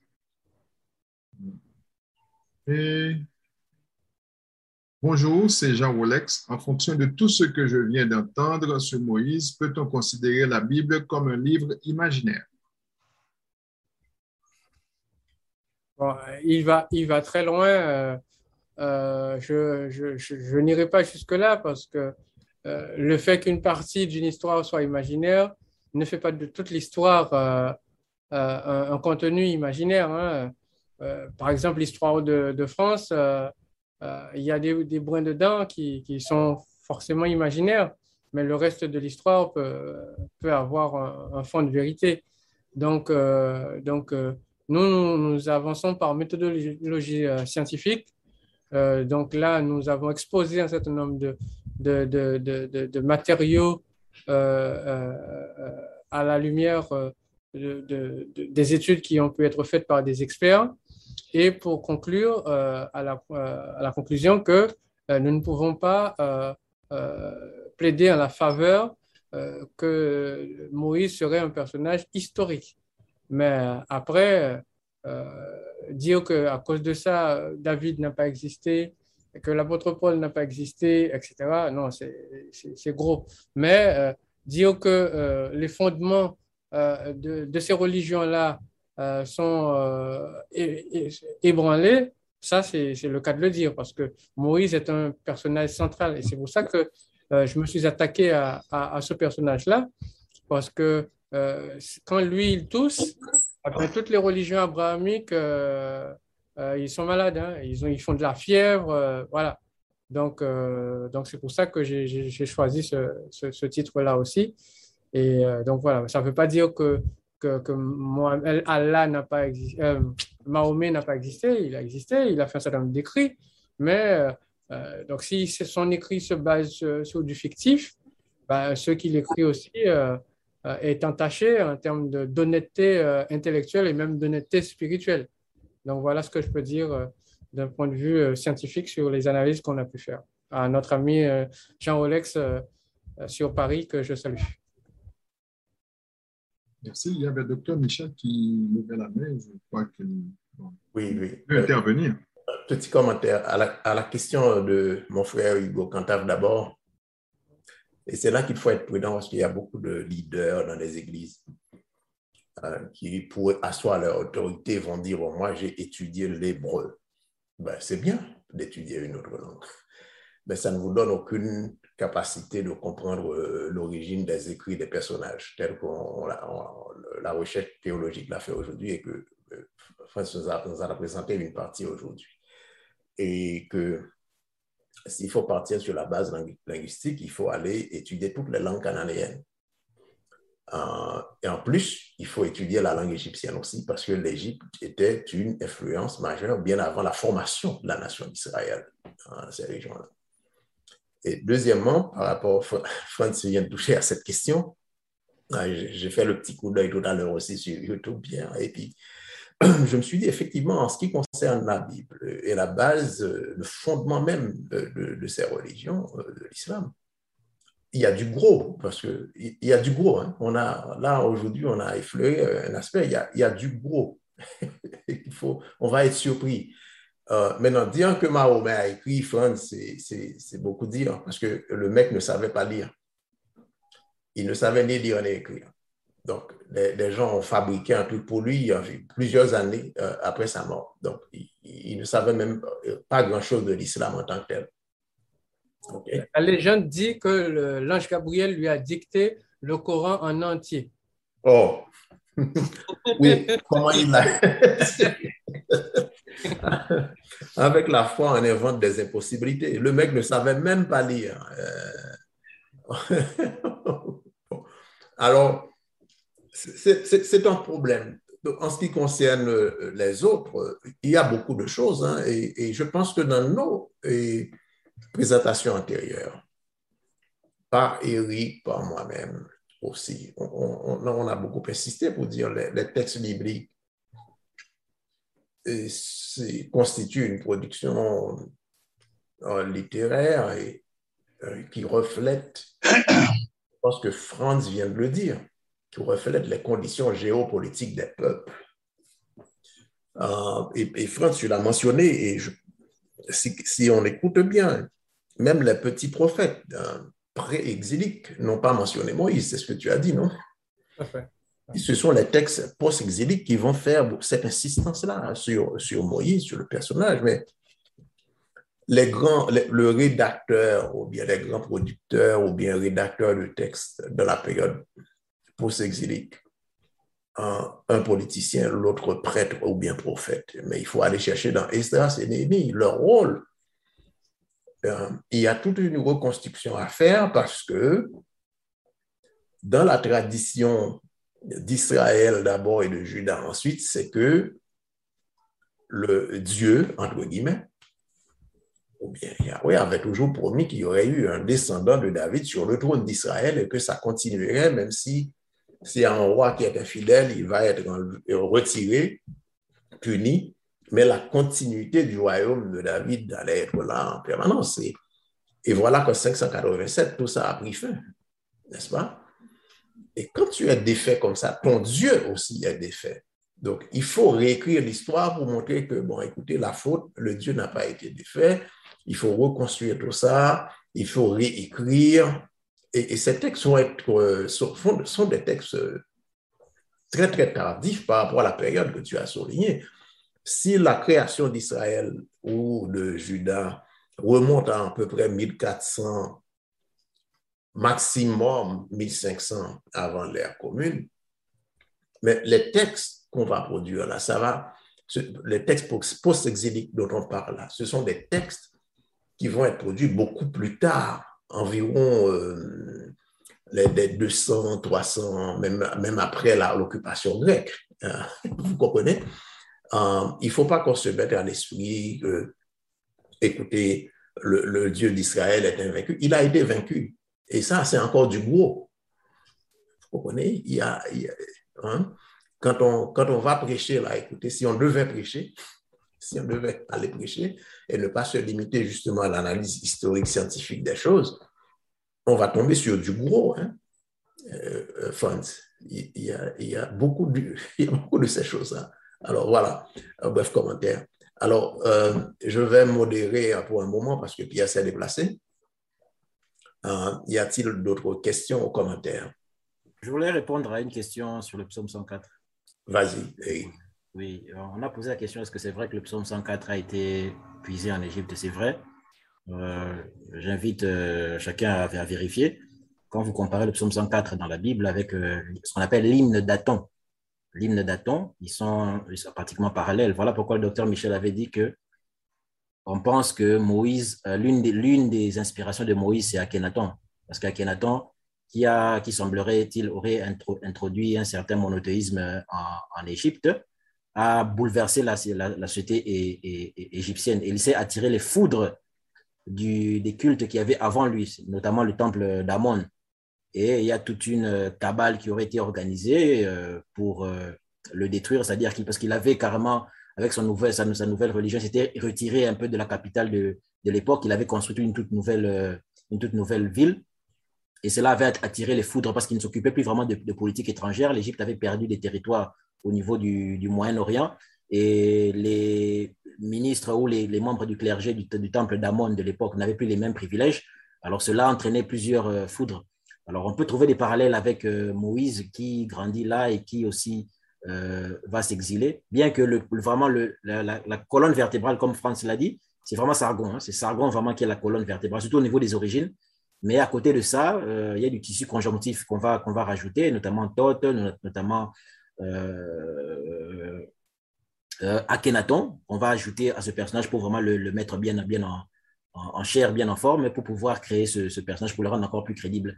Et on va donc puiser dans la euh, littérature de, ce, de cet Akhenaton-là pour pouvoir asseoir le judaïsme. Voilà pourquoi on peut trouver euh, le, ce qu'on appelle l'hymne d'Aton, hein, parce que le dieu, que Akhenaton mettait en, avant, c'était Aton. Et cet hymne d'Aton, on le retrouve dans les, dans les, dans les psaumes. Il n'y a pas que ça, les proverbes aussi, ce qu'on appelle la littérature sapientale, donc de sagesse, on retrouve beaucoup de sagesse égyptienne qui sont dans les livres des proverbes euh, bibliques. Et mot pour mot, hein, par exemple, ceux, de hein, il y a les proverbes d'un égyptien qu'on appelle Amenemopé ou Amenemop, qui sont vraiment textuellement des copier-coller des textes qu'on retrouve en Égypte euh, peut-être mille ans avant et qu'on le retrouve dans les, dans les, dans les textes de, de, la Bible. Donc, euh, ce qui prouve que réellement ceux qui l'écrivaient et ceux qui écrivaient ces textes-là étaient en contact avec ce qui se passait en Égypte. Donc, pour conclure, oui, le psaume 104 de la Bible provient effectivement d'un psaume, de, de, de, de l'hymne d'Aton du pharaon Akhenaton, qui est l'une des inspirations du personnage de Moïse.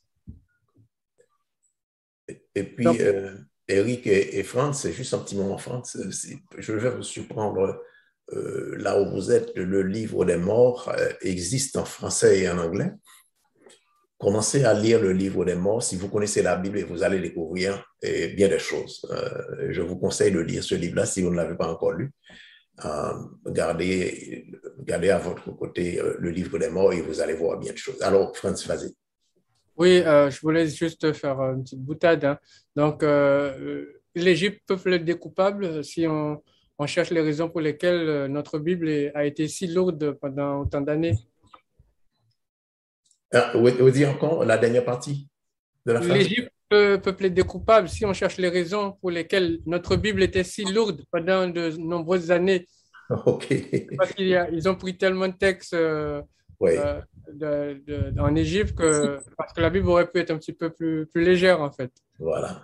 Et une chose qu'il faut rappeler aussi, euh, euh c'est que nos frères oublient, euh, pas oublient, mais on ne leur passe pas cette information-là. Jusqu'en 367 de l'ère commune, hmm? jusqu'en 367, il n'y avait pas de Bible. Hmm?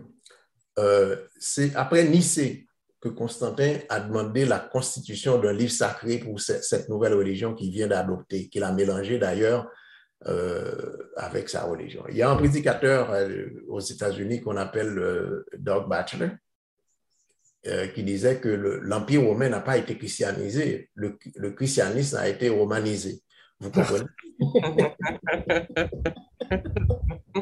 Là, je cite Doug Batchelor. Je pense qu'il a raison. Et il montre qu'on a juste retiré des choses et qu'on a mis des noms, mais la réalité reste de même.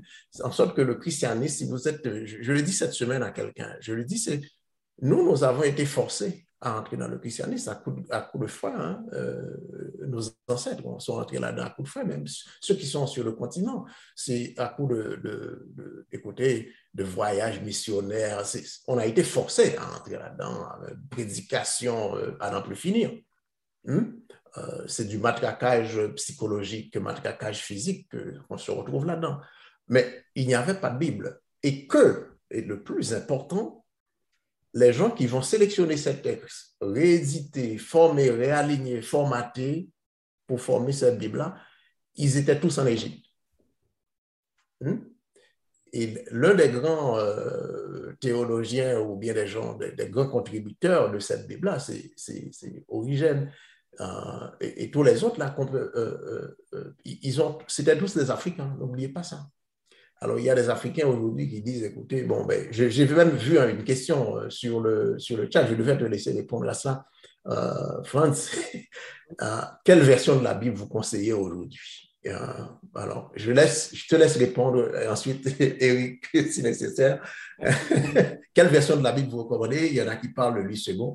Et ça, c'est un commentaire sur le, sur le, sur le YouTube, là, voilà. Ouais, ouais.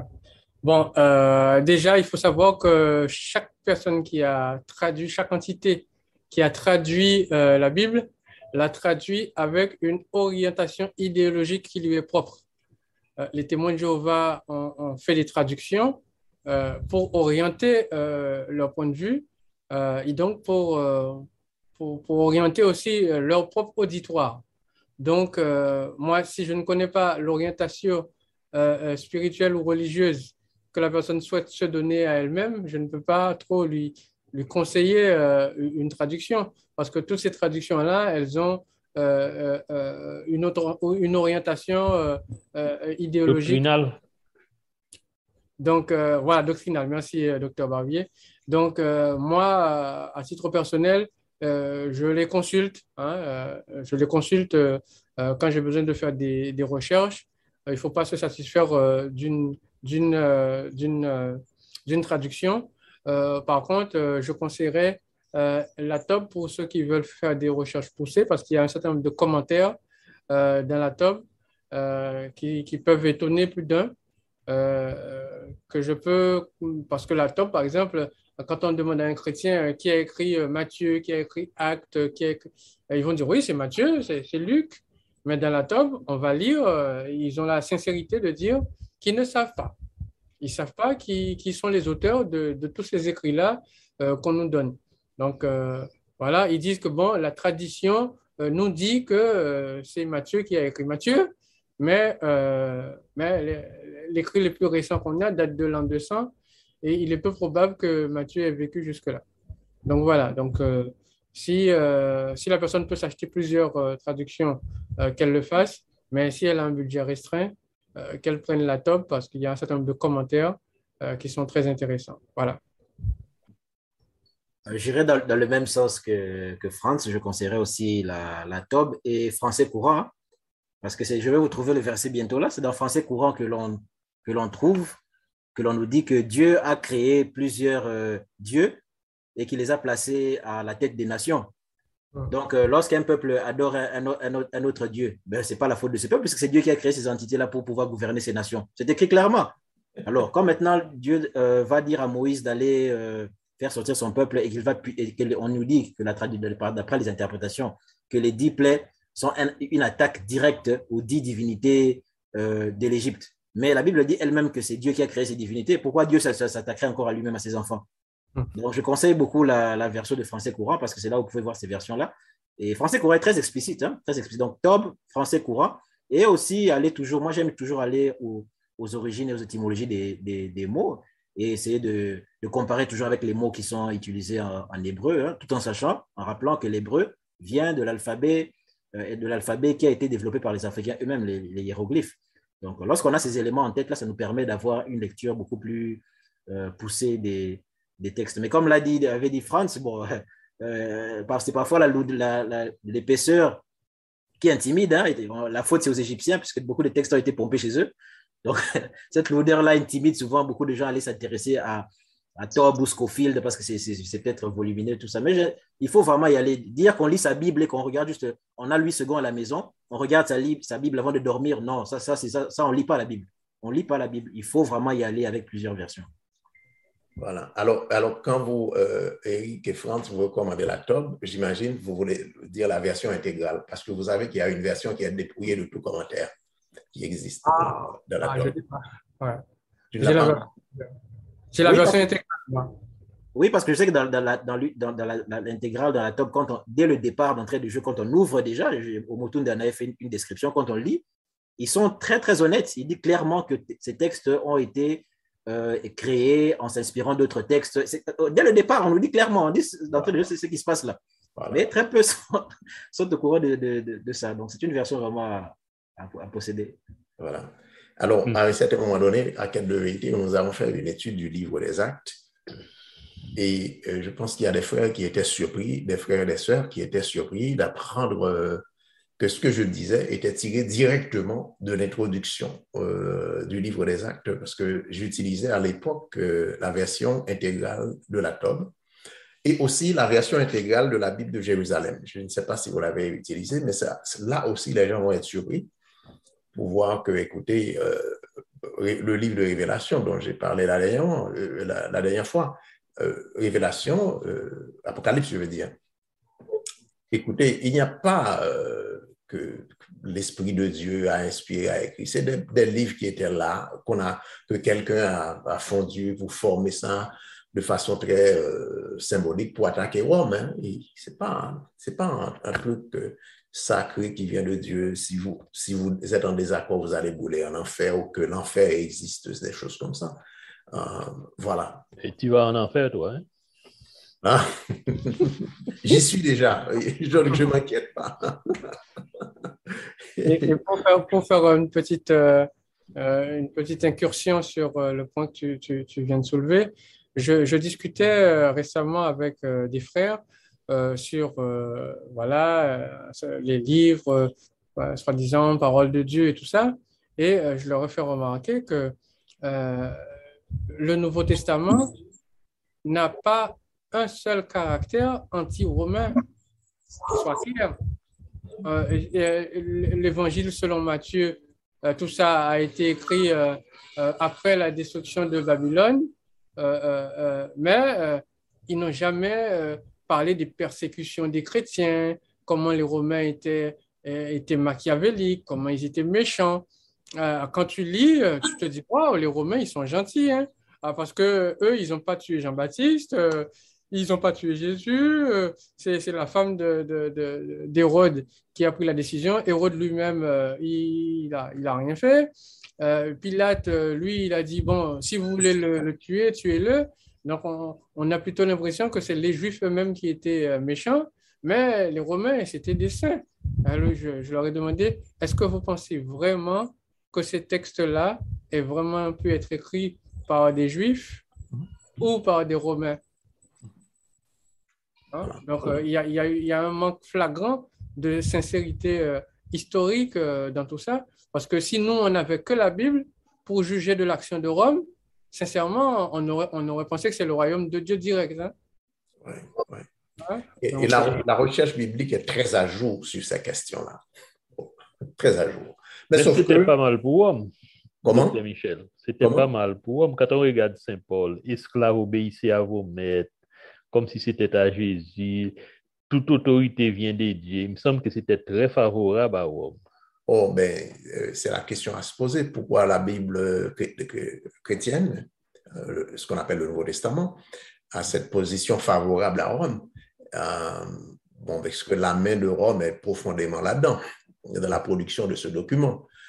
si on veut bien comprendre, j'avais fait une vidéo là-dessus sur Quête de vérité, la Bible, deux testaments de Dieu pour qu'on voit la différence de, traitement euh, quand c'est Rome qui est à la manœuvre et quand ce n'est pas Rome. Tout à fait. C'est tout à fait idéologique euh, et, c'est produit, euh, écoutez, d'après la perspective de Rome. C'est tout simplement, c'est la raison pour laquelle ça prend une position très gentille à l'égard de Rome, montrant que Rome, c'est gentil au point que Jésus aurait déclaré que, qu'il n'a jamais vu une foi aussi grande en Israël que la foi d'un Romain, ah. même une foi beaucoup plus grande. On oublie Abraham. Vous comprenez? C'est des énormités, euh, hmm. mais euh, parce qu'on nous a fait avaler ces choses-là dans la peur, on n'ose pas questionner ça. Et puis, on, pense que c'est bon, c'est la vérité, c'est la parole de Dieu. Il y a des gens très formés qui répètent euh, des énormités comme ça encore aujourd'hui. Hmm, hmm. Euh, aucune autre, euh, d'autres questions, commentaires, docteur Barbier? Non, non, mais j'ai ri, tu sais, et docteur Michel, cette semaine, et, et j'ai écouté une histoire, j'ai parlé à une personne ça perturbe beaucoup les gens. Euh, malheureusement, c'est ma soeur. J'ai parlé à ma soeur dernièrement. C'est pas enregistré là, hein? on a su. Euh, oh, c'est encore enregistré. Ah, OK. Alors, j'ai parlé à ma soeur, puis j'ai entendu sa voix. Et c'est pas comme d'habitude. J'ai dit, mais qu'est-ce que tu as?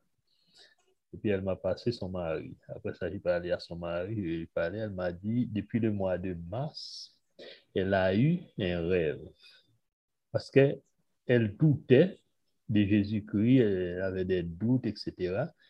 Et puis, Dieu est venu lui dire, tu vas directement en enfer, brûler dans l'enfer. Et puis, depuis lors, elle est perturbée.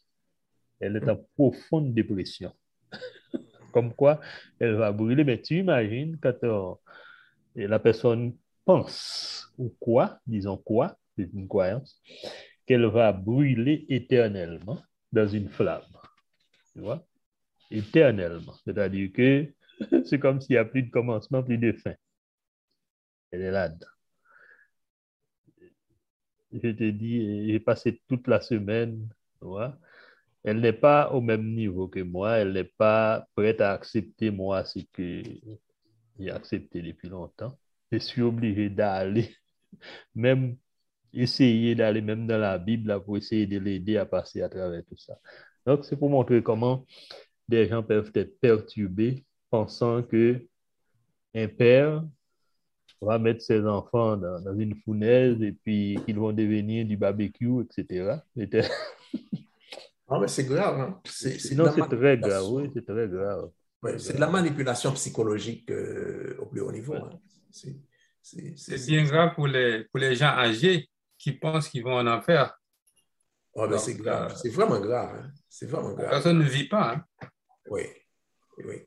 Même si on lit, euh, les gens, on te dit une, chose. Écoutez, il ne faut pas écouter ce qu'on te dit. Autre chose, il faut croire en ce que nous nous disons. euh, même si vous voyez quelque chose, il faut, ça va être un doute qui vous emmènera en, affaire, il ne faut pas le lire. Et, euh, mais ça, c'est très, très grave. On trouble les gens et, on, les met dans une lutte contre eux-mêmes alors que les gens devaient être paisiblement harmonisés. Donc, ils sont dans une situation dissonante. Et ça, c'est une source de déséquilibre psychologique. mais c'est comme ça qu'on doit maintenir les gens en esclavage pour les contrôler. Quoi. Voilà. J'ai vu la main de Jérémy. Euh, Jérémy, est-ce que tu veux toujours intervenir? Euh, oui, oui, oui, oui, bonjour. Je ne sais pas si on m'entend. Oui, très bien. Oui, bonjour. Alors, c'est Jérémy de la Martinique. Euh, oui, alors ma question, bon, ce n'est pas une question assez poussée comme peut-être vous, mais alors j'aimerais juste savoir par rapport à la présentation, euh, par exemple, je me mets à la place d'un chrétien, euh, un chrétien lambda, euh, et qui découvre toutes ces comparaisons contre Sargon, Moïse, etc. On voit qu'il y a quand même un sacré plagiat. comment se positionner en tant que chrétien, comment se positionner, faire face à cela en fait? Puisque ça, choque quand même, c'est, c'est, ça peut être difficile à accepter. Donc, comment faire, euh, comment se positionner euh, euh, par rapport à, à, à, ces, à, ce genre de, de faits concrets. Donc, donc voilà, ce serait ça ma question. Voilà. Franz, tu souhaites intervenir? Oui, merci Jérémy pour ta, ta, question. Effectivement, nous sommes tous différents. Hein, il y a des gens qui ont cette capacité à, encaisser euh, ce genre de, de, de, nouvelles et d'autres pour qui euh, c'est extrêmement euh, et il est important de, s'entourer de personnes qui sont dans cette démarche-là et c'est ce que Quête de vérité fait. On, peut les accompagner. On a un groupe WhatsApp où on publie un certain nombre d'informations euh, euh, si on a besoin d'être accompagné, euh, on a un certain nombre de frères. Eric vient d'intervenir. Eric soutient les frères et sœurs qui, qui sont dans cette démarche de, de, découverte de la vérité. Je le fais aussi. Et je sais aussi que toi aussi tu le fais, Jérémy, avec les gens de la Martinique, etc. il ne faut pas qu'ils se sentent seuls parce que euh, c'est vrai qu'il y a deux façons de faire. Soit on se dit, bon, on se, on se bouche les yeux, on fait, comme, on fait la politique de l'autruche, on fait comme si euh, tout ça n'existait pas, ou euh, on se dit, bon, quand même, ceux qui ont écrit ça, ils avaient un objectif derrière la tête, etc. Il faut, il faut que j'affronte cette vérité-là. Et, donc, si on pense qu'on est seul, c'est vrai que ça peut perturber et euh, donner beaucoup de, tristesse parce qu'on va réfléchir, on va se dire oui, ça fait 10 ans que je crois à cette histoire, 20 ans, euh, chaque année je la réétudie, je la réétudie, toujours la même chose et personne ne m'a rien dit et maintenant je découvre ça. Euh, non, il ne faut pas, faut pas, faut pas rester seul dans son coin. Il faut donc aller vers ceux qui ont déjà affronté le tsunami. C'est le cas de le dire, c'est un vrai tsunami. Et donc, après avoir euh, euh, affronter, euh, après avoir reçu l'aide de, ces gens-là, on pourra passer à des chapitres suivants et donc continuer son, cheminement vers cette quête de vérité. J'espère avoir répondu à ta question. Si le docteur Michel veut ajouter quelque chose. Et Franz, pendant que tu es là, et je peux te poser une question aussi. Vas-y. C'est vrai, et la nature aurait dit vide quand la personne laisse tu vois, ce qu'elle croyait depuis, je ne sais pas, 20, 30, 40, 50 ans comme ça, mm-hmm. ça crée un vide spirituel quand mm-hmm. même. Mm-hmm. Alors, quelle alternative qu'on peut offrir à ces gens-là? Parce que, étant donné que nous, par exemple, à notre niveau, ça ne veut pas dire que nous n'avons pas de spiritualité. Hmm? OK, peut-être que ça ne nous intéresse pas d'aller à l'église euh, ou bien d'aller dans un centre, mais par contre, ceux qui ont d'autres spiritualités, je ne sais pas, soit des Asiatiques ou bien ceux qui croient dans. et, d'autres, qui ont, soit d'autres philosophies, peu importe, mais ils ont quand même soit des temples, ouais, un lieu de rencontre, OK, ou d'invocation, par exemple. Et on peut toujours se réunir sans invoquer Jésus-Christ, sans, la Bible, OK? On peut aller avec la spiritualité ancestrale, mais c'est qu'on n'a pas d'alternative jusqu'à présent à offrir. Qu'est-ce que tu en penses? C'est une bonne question. Euh, d'ailleurs, Manu qui, nous écoute, qui est en live sur, sur, euh, sur Zoom, c'est une question qu'il m'avait posée et cette question-là, j'y ai été confronté à de nombreuses reprises. C'est-à-dire que les gens qui sont dans ce processus euh, de quête de vérité, de désaliénation par rapport aux religions importées, ils ont, ils ont cette, peur du vide et, et maintenant, qu'est-ce que, si, si je laisse ça, qu'est-ce que je vais faire? Déjà, il faut avoir l'honnêteté de dire aux gens, qu'aucune spiritualité ne pourra leur offrir ce qu'ils vont perdre avec le christianisme. Parce que les gars, ils ont mis la barre haute. Ah oui, ils ont mis la barre haute. Te promettent paradis, euh, euh, palais de cristal, etc., etc. Donc ça, euh, même si on te propose deux paradis derrière, on ne pourra pas rattraper ça. D'accord? C'est une fausse promesse, mais elle est super belle. Et la réalité, ah elle, est beaucoup, moins jolie que, que, cette fausse promesse-là. Donc, euh, est-ce qu'il euh, il faut, il vaut mieux une fausse promesse euh, qu'une réalité? Et La plupart des gens sincères, ils préfèrent la réalité et la vérité. Et donc, la proposition de, de Manu, j'en parle sans son accord, ce serait qu'on fasse des lieux de réunion, comme tu viens de le dire, pour que les gens aient un espace d'échange parce que les gens, ils ont besoin de, discuter, de parler, d'échanger. Et Quête de vérité, c'est un espace d'échange euh, virtuel où les gens, euh, tous les samedis, ils viennent, ils passent un moment, ils sont contents, ils posent des questions, ils apprennent des choses. Mais il y a des gens qui ont besoin d'un contact euh, plus rapproché, d'être dans, dans, une communauté, parce que toi, tu es au Canada, etc. Mais les gens qui sont dans, dans, une, ville, dans, un quartier, etc., ils ont besoin de, cette proximité-là. Et euh, l'ancestralité, c'est un niveau euh, qui est quand même élevé pour les gens qui, découvrent, euh, la supercherie du christianisme et, et, de l'islam. l'ancestralité, c'est un niveau qui est élevé parce que tout ça a été diabolisé. Les ancêtres ont été diabolisés. Tout ce que nous on fait, ça vient du diable.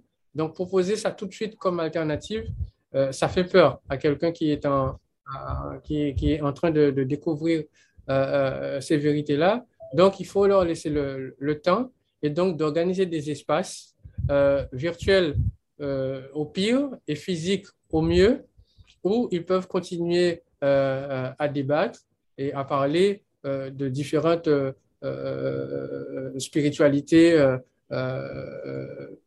du monde, hein, pas forcément africaine seulement, pour apprendre. Et donc, qui est en, qui, est, en train de, découvrir euh, euh, ces vérités-là. Donc, il faut leur laisser le, temps.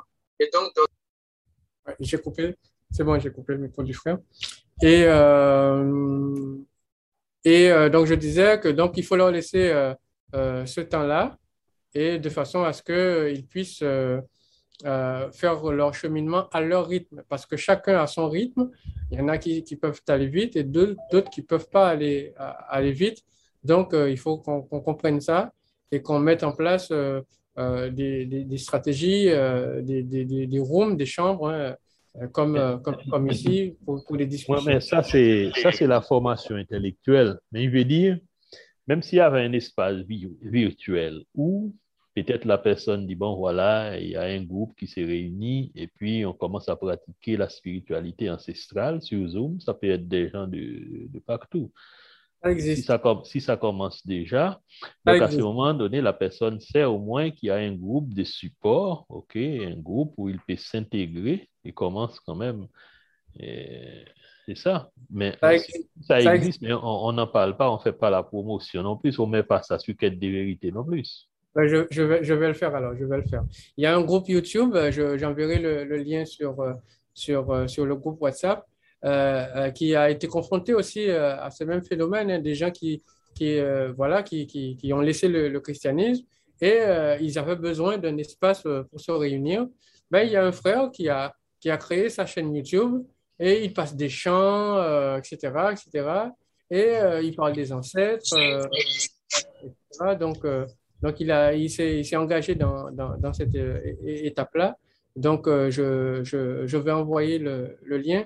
Pendant que vous allez parler, je vais même chercher le lien de, sa chaîne de façon à pouvoir le partager à ceux qui veulent, comme demande le docteur Barbier, euh, ceux qui veulent avoir un espace virtuel ou physique pour se réunir, pour, échanger euh, autour de la spiritualité. Voilà.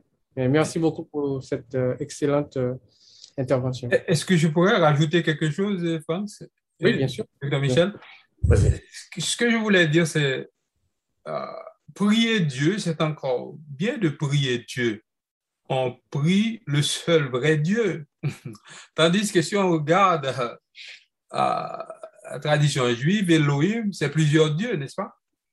Donc, si les gens laissent la, le christianisme, ils vont retrouver le vrai Dieu. C'est aller retrouver le vrai Dieu.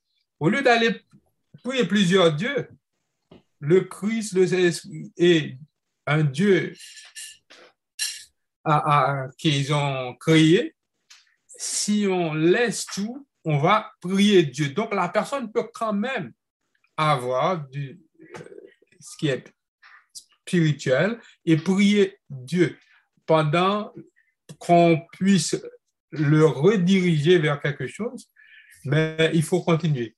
Continuer à prier Dieu sans regret, sans passer au christianisme je, comprends ton intervention. Il faut prier parce que nous autres aussi, ça ne veut pas dire que moi je ne prie pas, que docteur Michel ne prie pas, mais il y a toujours cet espace quand même là. Et nous sommes des êtres, euh, nous sommes des êtres sociaux.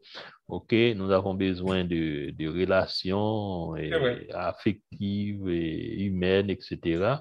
Donc, euh, même quand on était dans le christianisme, on, allait à l'église et puis on priait Dieu de façon collective, mais on le fait aussi de façon individuelle, familiale, etc. Mais tout d'un coup, lorsque la personne est coupée de tout ça comme ça, et puis bon, il y a une certaine... C'est un choc. Mhm. Alors, si vous permettez, je vais revenir sur la question de, de, Jérémie. Euh, je ne sais pas s'il est encore là. Bon, il est encore là. Si, si, je suis là, je suis là. oui, euh, moi, je, moi, je vais proposer un processus par étapes. Il faut d'abord, euh, quand on découvre des choses qui sont nouvelles, il faut prendre le temps de vérifier, il faut continuer la recherche. Voilà, c'est ce que j'allais dire. Euh, il faut continuer la recherche, il faut arriver à un point où on, on est convaincu, totalement convaincu des évidences euh, qui se présentent. Donc, c'est ce que j'allais dire. et ça prend du temps. moi, je vous parle de moi-même. Euh, je me rappelle, euh, je priais à l'époque avec une cousine qui est Montréal qui passe beaucoup de temps à prier. À un certain moment donné, elle me disait, cause, il faut jamais se sentir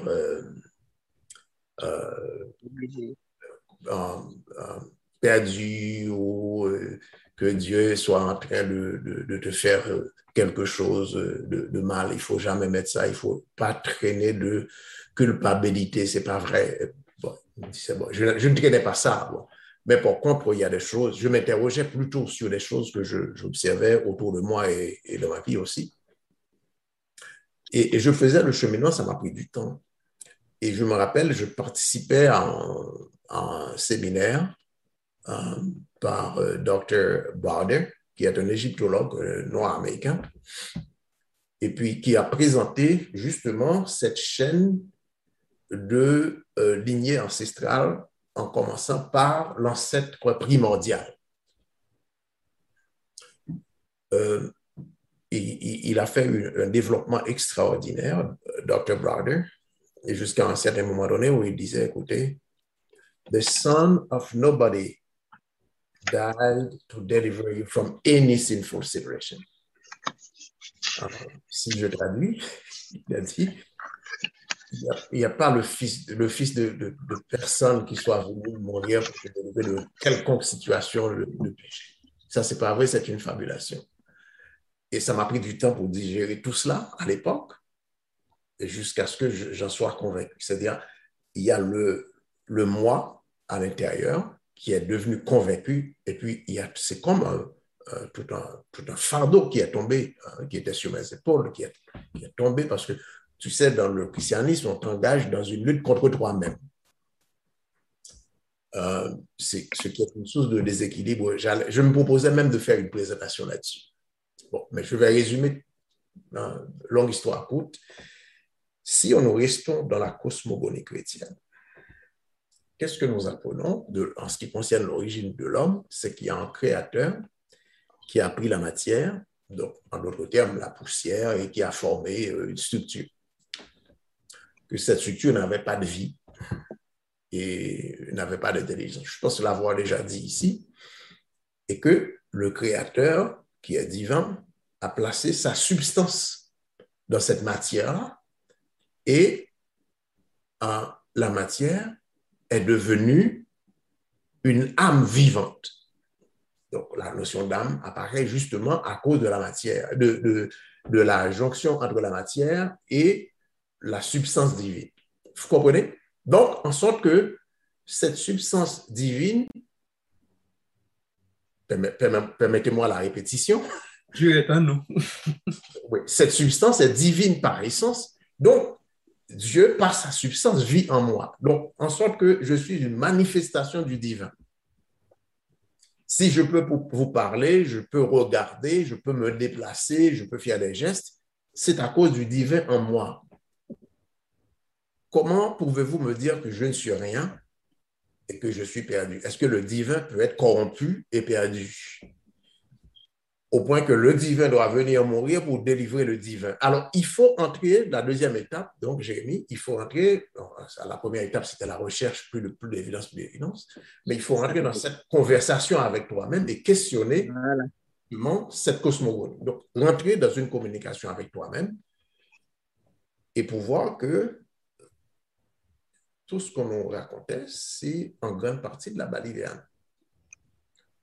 Euh, et euh, j'ai les principes de la marche, je, vis euh, en harmonie avec la nature. La nature, c'est tout ce qu'on voit. Les autres, les autres humains autour de moi, je ne, vais, pas faire à l'autre ce que moi, je ne voudrais qu'on fasse à moi-même. Donc, tout ça, c'est déjà dans les principes de la maths, les 42 principes de la maths que France a présenté, à résumer aujourd'hui, hein, qu'on pourrait débattre.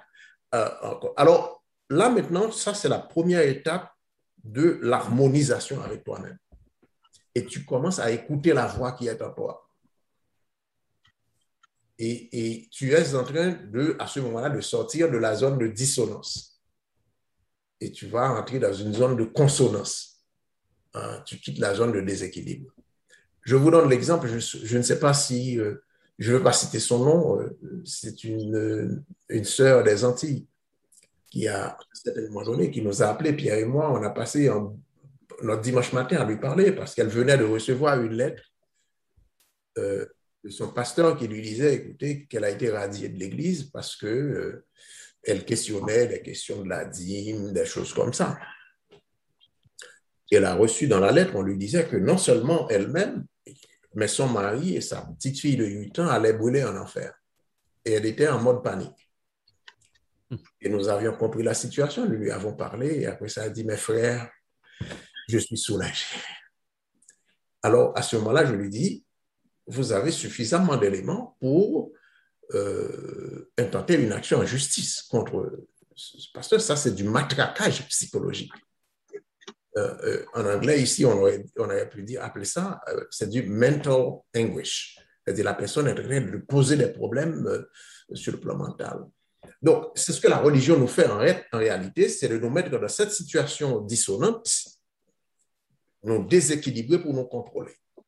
Alors, une fois que tu retrouves ça, que tu réalises que le divin est en toi, tu es une expression du divin et que tu ne peux jamais te perdre, comme Dr. Barbier vient de le rappeler, euh, il n'y a aucun père sur la terre qui va attendre qu'un moment donné pour brûler son enfant en enfer et, et serait juste de cette situation-là. Ça n'existe pas. Et que vous allez découvrir dans votre recherche que la notion d'enfer en tant que telle, ça a été inventé euh, par Augustin les références sont là, vous pouvez aller regarder, je peux vous les donner. et que vous allez voir que, euh, comme notre frère, Dr. Fizebe aime le dire, vous allez voir qu'on nous a fait avaler pendant toute notre vie, on nous faisait avaler de la bouillie pour chat. Voilà. Euh, ce qu'on appelle la nourriture d'animaux. Et vous allez rentrer dans cette zone de dissonance en paix avec vous-même. Vous marchez dans la nature, vous allez voir et euh, écouter l'expression du divin, de l'ancêtre. Euh, regardez, regardez, de l'ancêtre primordial et vous entrez dans une sphère d'équilibre, dans une sphère de consommation. je pense que ça prend du temps à chacun son étape, la capacité de la chercher la disponibilité, la volonté de faire ça, d'explorer davantage. Et ensuite, bon, écoutez, euh, on peut, en ce qui concerne les lieux de réunion, la communication avec les ancêtres, bon, on peut, on peut, ça fait partie de notre recherche aussi. Oui, mais docteur Michel, j'ai bien écouté ton intervention. C'est pas mal académique. oui, mais c'est vrai, c'est vrai. Et les gens qui sont ici, ce sont tous, on les écoute tous, ce sont des intellectuels. Ils sont capables de faire une recherche, ils sont capables de faire la différence, d'analyser, ok, synthétiser, etc. Mais nous autres aussi, nous avions eu la Bible en main, ok? Nous avons lu, il y a des gens même qui disent qu'ils lisent la Bible X fois par année. Mm-hmm et qui n'arrive à, rien comprendre. C'est écrit dans un langage des fois codé. Hein? Donc, pour nous, oui, c'est plus facile. Nous continuons notre recherche parce que nous sommes en quête de vérité. OK, nous découvrons, nous découvrons, nous découvrons. Et cette recherche-là, même quand nous ne serons plus là nous-mêmes, va, va continuer. Hein? Aussi, peut-être qu'on n'arrivera jamais à un certain moment où nous dirons hmm, heureux cas. Nous avons trouvé la vérité. Et puis, on arrête là.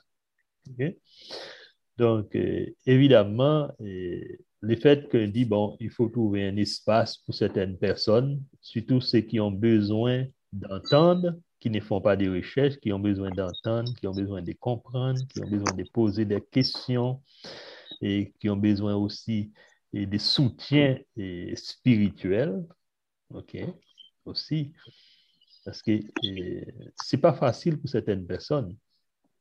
Tout parce que surtout des gens qui ont une famille, le père est peut-être convaincu, mais pas la femme. Et qu'est-ce qu'on fait avec les enfants? Les enfants qui sont dans un groupe, à l'église, ok, dans une chorale, etc il faut eh, bien eh, imaginer en nous mettant à la place de ces gens-là que ça pose de sérieux problèmes. Oui, mais sauf qu'il faut continuer. oui. À la fois, euh, il faut continuer le partage. Euh, même nos frères, bon, quand on dit recherche, euh, ils ne savent pas exactement quoi faire exactement. Puis les documents, il y en a qui n'ont pas la possibilité aussi de les avoir ou bien de les lire tout simplement ou bien de redire la Bible, ou bien qui n'ont pas la volonté. Mais je pense que la, cette conversation doit continuer. Euh, je, je, vois que euh, docteur Barbier, Jérémie a dit c'est exactement ce qu'il a vécu. Oui, oui, exactement. Je profite juste pour rebondir. Euh, il y, a, y a Galaxy A12 qui a levé la main depuis un moment. Je, Excuse-moi, je, je, profite pour juste rebondir par rapport à ce que tu as dit, docteur Michel, qui est tout à fait juste. Hein, euh, pour moi, c'est vrai que ça a été un choc au début. J'étais déboussolé. Je ne savais plus comment. Euh, enfin, j'avais plus de repères. Et c'est petit à petit que j'ai fait ce petit bonhomme de chemin, mais c'est vrai que c'était dur au départ. Mais après, je me suis senti libre dans ma tête, libre de ce fardeau. Hein.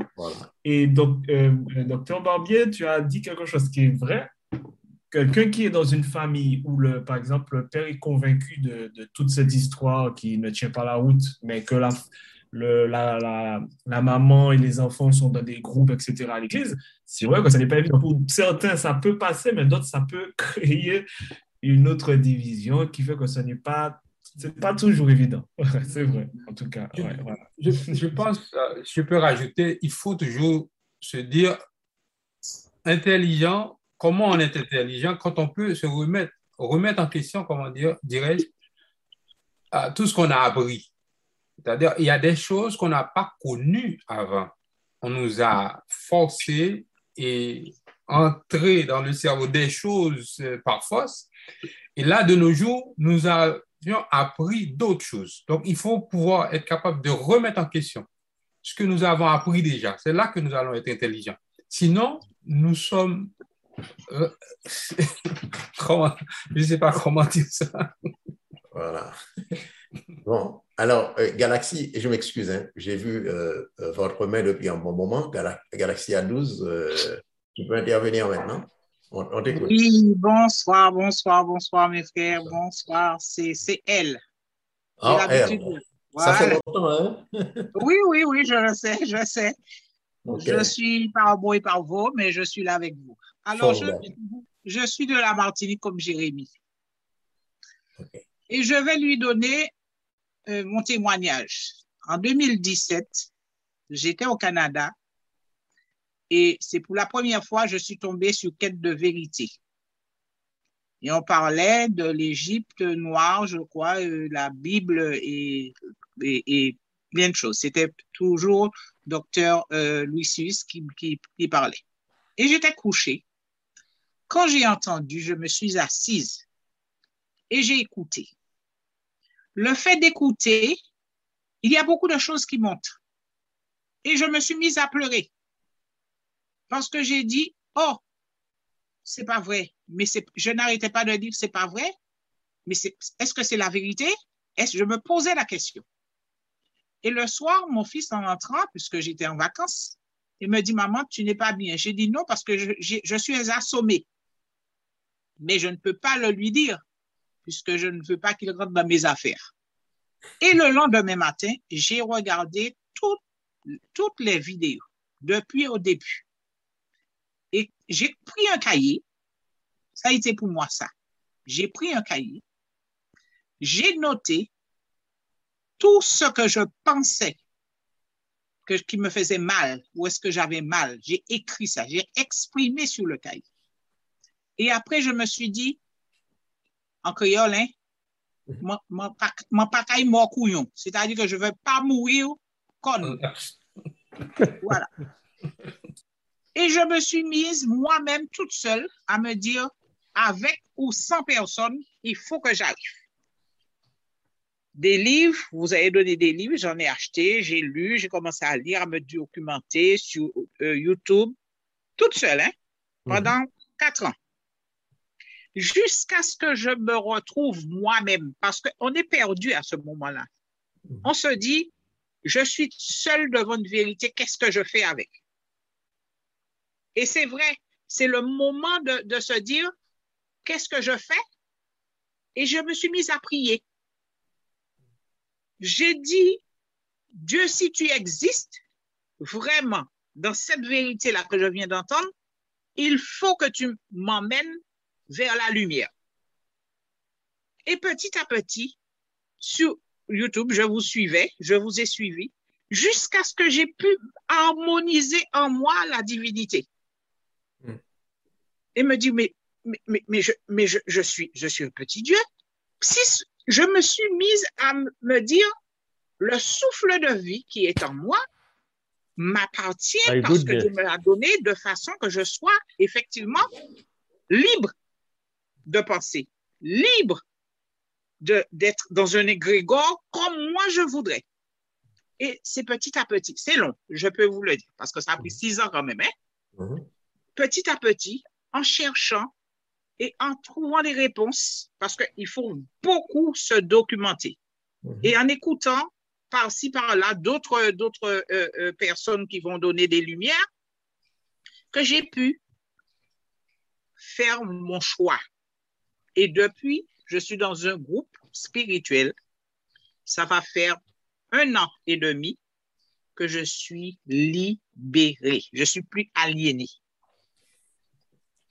Quand je dis un groupe spirituel, c'est-à-dire un groupe qui effectivement qui me parle des ancêtres, d'où je viens et d'où je dois aller, je dois aller et qu'est-ce que je dois apporter moi-même, que je dois apporter à l'univers. Wow. Excellent. Excuse-moi, ma soeur. Tu peux nous dire dans quelle dénomination tu étais avant? Comme, comme, le, comme le, le, docteur. Adventiste du septième jour. D'accord, ok. Excellent, formidable.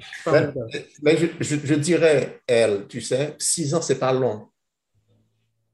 Euh, quand on a grandi dans, dans une doctrine où on nous disait, bon, ben, écoutez, nous avons la vérité, et qu'il ne faut pas écouter les autres et tout ça.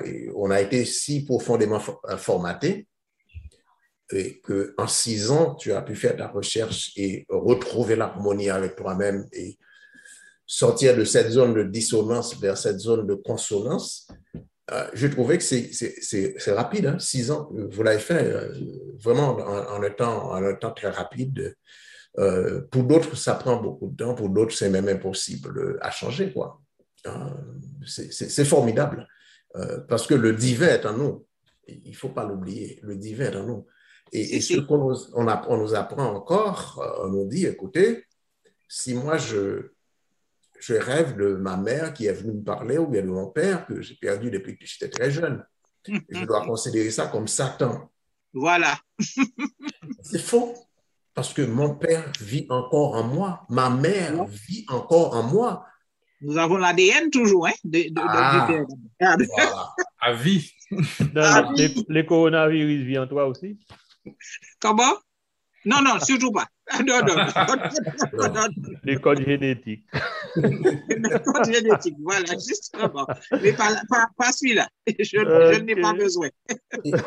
on, a inventé, on nous a emmenés dans une cosmogonie et on nous emmène dans des variantes, dans des, des égrégores variés qui nous éloignent euh, de, notre propre ligne et euh, qui nous mettent dans une situation où nous, on, on nous dresse comme nos propres ennemis. Je dois combattre la voix qui me parle, même si c'est le divin qui me parle. Alors écoutez ceci, hein, moi j'ai grandi euh, euh, dans le christianisme à l'Église adventiste aussi. Euh, ce qu'on nous a toujours dit, c'est que dans les derniers temps, comprenez ça très bien, dans les derniers temps, il y aura beaucoup de vérités qui n'ont pas été révélées, qui seraient révélées. Alors moi, aujourd'hui, quand je parle à des cousines, à des amis, ils disent, vous savez ce qu'ils me disent le plus souvent? Oh, c'est ce qu'on m'a toujours appris, moi je dois vivre ce qu'on m'a appris. Je dis, mais non, vous êtes en train de mentir à vous-même. si vous me dites qu'on est dans, les temps de la fin, qu'il y aurait d'autres vérités, pourquoi vous dites que ce que vous avez appris, c'est la totalité, c'est la vérité? Vous comprenez, c'est ce genre de situation que les gens n'arrivent pas à avoir. C'est une petite conversation à la fois. Et, moi, euh, Pierre et moi, je, l'ai mentionné lorsqu'on a célébré la, à la fête de, de quête de vérité en mai. Euh, ça fait longtemps hein, que je parle de ces choses depuis l'école secondaire. Euh, moi, j'étais dans une église où on nous faisait lire la Bible quatre fois par année, euh, c'est-à-dire une fois par trimestre. La Bible, de Genèse à l'Apocalypse. Et moi, j'avais une très grande capacité de mémorisation en plus de ça. En plus de ça. Et, plus je lisais, plus j'avais des questions. Une des questions, pourquoi les dieux se battaient comme ça? Il y, a des, il y a des guerres entre Dieu dans la Bible. Pourquoi Dieu est en guerre entre moi et envoie d'autres nations me frapper? Il y a une tentative de coup d'État aussi en haut. En haut, voilà. Alors, vous comprenez, et, en plus de ça, on fabrique des personnalités comme euh, la personnalité que France a présentée aujourd'hui, Moïse. Dans Esdras aussi. Esdras, des politiciens, des choses et, puis les gens écrivent des textes, on vous dit, ah, il ne faut pas toucher. Il faut, non seulement qu'il ne faut, pas, il faut pas y toucher, mais il ne faut même pas douter de l'authenticité de ce qu'on vous donne. Même si nous, nous, réservons le droit de, faire ça. Une surprise, elle, tu sais, quand tu en parles, euh, que plusieurs des frères, non seulement lorsque nous étudions sur quelle de vérité le livre des actes en détail, chapitre par chapitre, mais nous avons fait la même chose pour Galates il y a une vieille doctrine de Tertullien dans, dans, dans, dans, dans Galate. Tertullien, vous savez que c'est un Africain euh, aussi. Tous ces mecs étaient en Égypte au moment d'écrire ces choses-là. Et c'est pour ça que vous voyez une vaste inspiration égyptienne. Et ils ont utilisé justement euh, les, les, les, traditions égyptiennes pour fabriquer leur cosmogonie et nous entraîner dans cela. Donc, il, y a bien de choses qu'on doit démêler. Je pense qu'il y a je n'ai pas vu notre frère Thierry qui, qui disait bon, qu'il allait commencer avec Eric à faire l'histoire du judaïsme. Eric est là aujourd'hui. Eric, où est-ce qu'on en est dans ça? Thierry n'est pas là aujourd'hui, mais on, allait présenter l'histoire des trois grandes religions dites euh, abrahamiques, le christianisme, le, judaïsme d'abord, qui est le plus ancien des trois, le, christianisme ensuite, ensuite l'islam. Alors les frères ont dit, bon, laissez-nous présenter, ils ne l'ont pas encore fait, on, attend quand ils sont prêts. Mais on, va commencer euh, au fur et à mesure à voir comment, pas à pas, comment ces cosmogonies-là ont été, euh, ont été, ont été Tu sais qu'est-ce qu'il y a de plus, docteur Michel? Oui.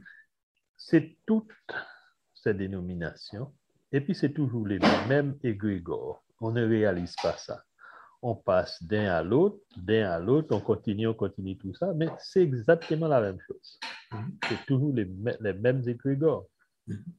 les mêmes. Mhm. Tout à fait. Tout à fait. Bon, alors. Euh, Docteur Michel, il y a euh, la famille Leroy qui demande à, la sœur Elle, euh, est-ce qu'elle peut partager le nom du groupe spirituel dans lequel euh, elle a pu trouver euh, ce soutien-là. OK. Elle, est-ce que tu es là? Oui, je pense qu'elle est là. Oui, elle est là, mais son micro est coupé. Son micro est coupé. Bon, voilà. Entre-temps, euh, il y a Will qui a la main. Si tu veux parler, tu lèveras la main. Entre-temps, on va, il semble que Willy veut, intervenir. On va écouter son intervention. bonjour à tous. Euh, merci Franck pour l'invitation. Et euh, en fait, j'ai une petite question en fait. Euh, ma question en fait, elle, concerne en fait l'iconographie. Quand on consulte en fait certaines icônes de, du christianisme de l'Europe, hein, on constate que en fait les icônes étaient euh, représentées comme étant noires, en fait. Exemple, quand on, fait des recherches sur Moïse, euh, au Moyen-Âge, ils étaient tous noirs, en fait, jusqu'à ce que euh, les, ils ont commencé à les blanchir. Donc, si, comment, en fait, qu'est-ce que tu penses de cela, Est-ce que si cela n'existait pas, pourquoi aurait-on pris le soin de de, les représenter noirs dans, une dans, un premier temps et dans un second temps, les, les blanchir. Qu'est-ce que, qu'est-ce que tu penses de cela? Quel est ton avis là-dessus? Bah, Mon avis est le même que l'avis que j'ai sur Zeus, etc. on a des statues de Zeus, euh, de, d'autres princesses euh, euh, grecques, etc. Qui, Athéna, par exemple, euh, mais qui n'ont pas forcément existé. Le fait de faire une statue euh, à un dieu ou à un personnage euh, ne, ne, ne, veut pas dire que ce personnage-là est, réel ou, fictif. mais évidemment, si un personnage a été créé dans un contexte où les gens de ce contexte-là l'ont créé avec euh, une iconographie euh, bien précise, il est tout à fait naturel que les gens qui, qui l'ont reprise après représentent avec, avec cette iconographie-là. Il faut rappeler aussi que ces statues-là qu'il y a en Europe, les, les, Européens ont colonisé Israël parmi les derniers, bien après les Assyriens, les Babyloniens, etc. Donc, eux, ils ne pouvaient pas savoir si Moïse a existé ou pas. Ils sont comme toi et moi. Hein. Ils sont arrivés à plus d'un millier d'années après. Euh, donc, euh, ils représentent ce qu'on leur dit. Hein. Nous, aujourd'hui, on écrit des, choses sur Moïse. Euh, il y a des chants, etc. Ben, dans 1500 ans, quelqu'un va venir nous dire, oui, mais si les Guadeloupéens, ils écrivaient des chants euh, sur Moïse, c'est que Moïse a bien, a bien existé. Non, pas, ça ne veut rien dire. Ça veut juste dire que nous sommes tombés dans un paradigme où nous avons trouvé les choses dans un certain statut et euh, que nous ne les avions pas remises en cause. Peut-être que les Grecs n'ont pas chercher à, savoir. Peut-être qu'ils savaient que eux-mêmes, ils ont inventé tellement de, mythologie et qu'ils pensaient que c'était une mythe aussi, et qu'ils ont laissé ça à l'État. Et que nous, nous avons reçu cette histoire-là avec des milliers d'années de, retard et nous le considérons comme vrai, tout simplement. Mais cela n'engage pas une vérité là-dessus. Voilà, voilà mais c'est c'est ma position personnelle. Euh, quelqu'un peut avoir une autre position là-dessus. Je, peux ajouter quelque chose. Je pense que les Grecs savaient qui étaient les Égyptiens, puisqu'ils adoraient les Égyptiens. Ils pensaient que les Égyptiens étaient des dieux, de par leur connaissance et tout ça. Donc, ils ont été à l'école en, Égypte. Donc, euh, ils ont appris tout de l'Égypte. Donc, ils savaient, ils avaient au moins, ils savaient l'histoire et, le Dieu unique, il savait que c'était en Égypte, Amon, quand, quand on prie, on dit Amen, qui vient d'Égypte. Donc, tout ça, il savait ça. Donc, euh, à, repenser, ce sont les Romains qui ont réinventé, qui ont créé tout à partir d'Alexandre, en moins 300, jusqu'à nos jours. Donc, euh, c'est ça, c'est là qu'on a fait le remaniement, c'est là qu'on a inventé toutes les choses. Donc, euh, à partir de là qu'on peut voir qu'il y a un problème dans la chronologie, dans les dates, quand on parle de Moïse, d'Israël, de tout ça, il faut dire à partir de quand on a commencé à avoir ces choses-là et, d'où ces inventions, d'où viennent ces choses, d'où viennent ces écritures. À partir de là, on peut remonter dans le temps et apprendre et remettre en question ce que nous avons appris avant. OK, merci beaucoup. Alors, sur YouTube, il y a deux, il y a un commentaire, une question. La question pour toi, Est-ce que Franz, tu regardes YouTube? Non? Bon, alors, je te dis, il y a quelqu'un qui a posé la question de savoir quelle est la solution euh, des, euh, des, croyances ancestrales. Je n'ai pas bien compris la question, mais avant justement que tu aies cette question-là, France, il y a quelqu'un qui a posé la question, pourquoi euh, peut-on avoir de, des cours, ne serait-ce que quelques minutes chaque samedi sur l'Égypte? On a fait beaucoup plus que ça. Eric a fait deux ou trois présentations très, très approfondies, très fouillées. J'en ai fait plusieurs. en appui à ma présentation, j'ai utilisé le livre de Dr. James, uh, Solar Legacy uh, et d'autres éléments aussi. Il y a beaucoup de travail. On a fait quelques présentations sur l'Égypte. Um, il y en a qui étaient très paniqués par ça, uh, particulièrement. Il y a même une sœur qui m'a accusé d'avoir voulu euh, la convaincre d'adorer Osiris et qu'elle n'était pas prête à adorer Osiris, tout ça. vous comprenez? Et moi, je dis, mais personne n'a jamais tenté ça sur quête de vérité. Mais pourquoi vous dites ça? Elle dit, oui, oui, oui, oui. Euh, c'est là, c'est enregistré, vous nous, encouragez à adorer Osiris. Donc, vous voyez, c'était comme ça. Ah, mais euh, ce n'est pas à exclure, on, pourra y revenir. On a même fait de l'Égypte à Haïti, euh, où le docteur Fizemé est venu nous faire des présentations sur le vaudou, sur la culture et les croyances ancestrales en Haïti. Euh, il y avait plusieurs frères aussi qui ont fait des, présentations sur l'Afrique. Euh, on a eu la reine aussi. Donc, euh, effectivement, on peut le faire s'il y a un intérêt. on, peut le faire. Et l'information est là. On peut toujours revenir, partager au lieu de vous donner beaucoup d'informations d'un coup, aller un petit pas à la fois pendant quelques minutes. c'est faisable. mais on a tenté de le faire, mais il y a des gens qui étaient offensés par ça. C'est tout ce que je voulais dire. Alors, euh, Franz, quelqu'un a posé la question, je n'ai pas bien compris la question, est-ce que tu la comprends? Euh, Quelle est la solution des croyances ancestrales? Voilà. Ouais, je pense que cette personne-là, elle, souhaitait savoir est-ce que nous avons fait un choix euh, par rapport aux différentes spiritualités ancestrales qui existent. moi, je vais dire à titre personnel, je n'ai pas encore fait de, choix. Euh, c'est-à-dire que j'ai tout analysé. Euh, je continue encore euh, d'apprendre. Hein. il y a le frère Eric qui est un bon soutien pour moi et le frère Omotunde aussi qui est en Guadeloupe, qui m'apprend beaucoup sur la spiritualité égyptienne. et aussi, je suis encore en, plein apprentissage sur pas mal de, spiritualité. Je n'ai pas encore fait, de choix, mais le plus important pour moi, c'était cette libération et, et, suspendre ce déni des ancêtres comme si j'étais tombé du ciel. je, sais, je sais maintenant que j'ai des ancêtres, j'ai des ancêtres puissants, hein, des, des, pharaons, des rois, euh, j'ai lu euh, le livre qui, parle des origines des langues dites créoles, des origines égyptiennes. Hein. donc, je sais que euh, je suis issu de ceux qui ont, construit les pyramides. Je suis issu de, l'empire du royaume Congo, du royaume Dahomey, etc., etc. Et je suis fier de, toutes ces origines. Et après, on pourra continuer mais j'ai une, quête de, savoir en ce sens-là.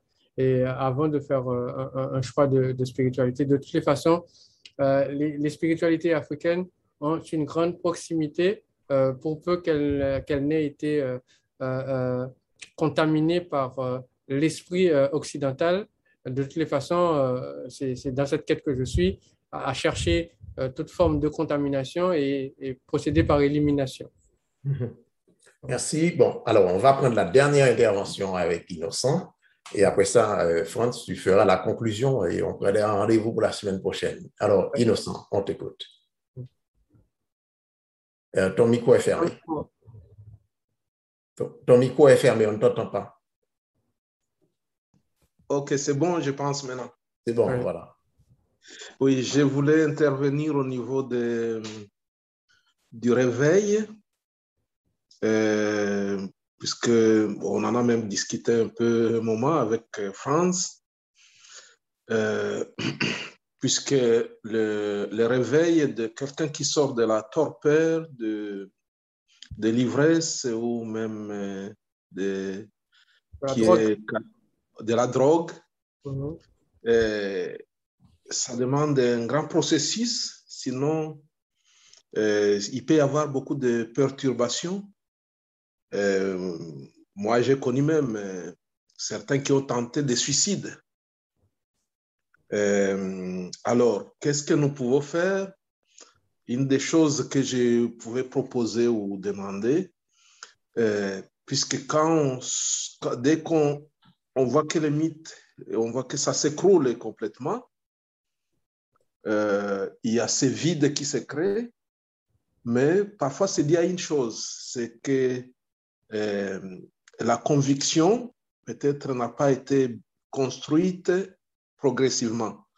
Euh, est-ce qu'on peut, on ne peut pas créer, par exemple, une petite euh, initiation ou un peu de cours de l'égyptologie, ce qui permettrait, à, si c'est possible, puisque je vois presque vous tous, vous avez des notions, bon, ce n'est pas le cas de tout le monde, mais juste euh, pas des cours approfondis, mais un peu de notions d'égyptologie, déjà pour euh, permettre au cerveau d'admettre qu'il y a eu des plagiats ou de certaines histoires euh, inventées de toutes pièces. Et puis, dès qu'on a ces, petites connaissances, déjà, ça va stabiliser la personne que certaines choses qu'on lui a présentées, ça venait en fait de ses ancêtres, entre guillemets. Alors, chercher à se réapproprier euh, ces histoires, bon, il y a plusieurs démarches, hein, euh, de spiritualité, de tradition, et même encourager peut-être à s'intéresser plus à, à nos, aux traditions de nos ancêtres que d'évoquer toujours les égrégores des autres et puis qu'on nous a présenté, parfois copié de nos ancêtres. Est-ce que c'est est -ce possible? Que pensez-vous de cette euh, démarche d'apprendre un tout petit peu d'égyptologie, avoir l'idée, déjà savoir que certains qui ont écrit ces choses, ils ont copié ça de l'Égypte, puisque c'est, si vous voyez, ça revient souvent. Est-ce que vous pensez? Oui, bonsoir euh, Innocent. Euh, merci, merci pour, euh, pour, ta question. toutes les pistes hein, qui peuvent aider nos, nos, frères à se sentir mieux sont bonnes à, explorer à partir du moment où il y a, il y a une, une, certaine adhésion du, voilà, du, du public. Hein. moi, je, comme je t'ai dit lors de notre conversation ce matin, euh, j'essaie de, créer des, petits groupes pour pouvoir suivre euh, les frères selon les niveaux. Euh, il y a des gens qui, euh, qui, viennent de commencer, on ne peut pas tout leur mettre comme ça dans, dans la figure. et ceux qui sont déjà avancés, les mettre dans un groupe où on, revient tout le temps sur les choses basiques, ils n'aiment pas. Donc, il y a cette possibilité-là. Euh, comme euh, euh, Jérémy et Manu et même Dr Barbie en ont fait allusion, créer des groupes où les gens peuvent se voir et échanger sur la spiritualité. C'est une idée aussi, je pense que je vais en parler avec Pierre sur Quête de vérité où on va essayer de mettre en place quelque chose. Et en ce qui concerne l'enseignement sur l'égyptologie, on, va voir en fonction euh, des disponibilités, peut-être pas chaque semaine, parce que ça demandera aussi un investissement, une préparation, euh, etc. Mais on va voir comment on peut, euh, avec Eric, etc., mettre un petit programme sur place. c'est une très, très bonne idée hein, de, diffuser cette connaissance-là, parce que c'est la, la, la, plus grande comment dire, civilisation antique qui ait existé euh, sur la planète euh, et la plus riche aussi en termes d'écrits, euh, d'histoire. c'est une civilisation majestueuse et en plus, elle est, elle est la nôtre. Donc, en tout cas, je suis très touché que, que, que, tu t'intéresses à, à, à, ces questions-là. Ok, merci. Merci. Absolument, frère. Bon, alors, euh, Franz, tu veux conclure et ensuite euh, on va prendre vos congés jusqu'à la semaine prochaine. D'accord. Oui, ben, je voulais remercier tout le monde, hein, tous ceux qui ont été présents, qui ont répondu présent. Euh, j'ai envoyé des invitations tardivement, mais vous avez quand même répondu. le sujet était très intéressant et j'espère que le contenu vous, vous a plu. Et puis, on reste connecté sur les groupes respectifs un coucou à nos frères euh, d'Afrique, de Congo, euh, euh, Cameroun, Togo, etc. Je, vous souhaite un, fais un gros coucou. et puis, on, se, on continue la discussion sur, sur les groupes WhatsApp. Et puis, je vous souhaite un bon week-end. Et je préparerai un sujet, je, je l'espère aussi intéressant que celui d'aujourd'hui, pour une prochaine fois sur Quête de vérité. Voilà. Bon, alors merci encore, France. Merci tout le monde euh, pour votre présence. On, sera là chaque samedi euh, à midi, heure d'Alberta, 12 euh, heures donc heure d'Alberta et 14 heures heure de l'Est. sur Quai de vérité, où on échange, on discute, on, explore, on essaie d'ouvrir justement cette, cette, cette énormité et soulever des questions. On vous apporte euh, tout ce qu'on a de, récent sur euh, la recherche biblique et aussi sur les questions d'ordre social qui nous intéressent euh, jusqu'à ce que nos chaînes tombent et qu'on se libère et qu'on soit en ligne avec notre ancêtre primordial. Alors, merci à tout le monde. Sentez-vous libre de partager notre, nos présentations et d'engager la conversation avec nous. Euh, Écrivez-nous info euh, et alors, on se dit à la semaine prochaine. Merci tout le monde. Alors, si vous souhaitez euh, rester chatter un petit peu, donc on je vais fermer YouTube pour ceux qui souhaitent euh, rester échanger ou bien parler. on peut toujours le faire. mais sinon, on se dit à la semaine prochaine. Merci. Oups. Euh, Jésus, merci. Jésus dit merci. merci.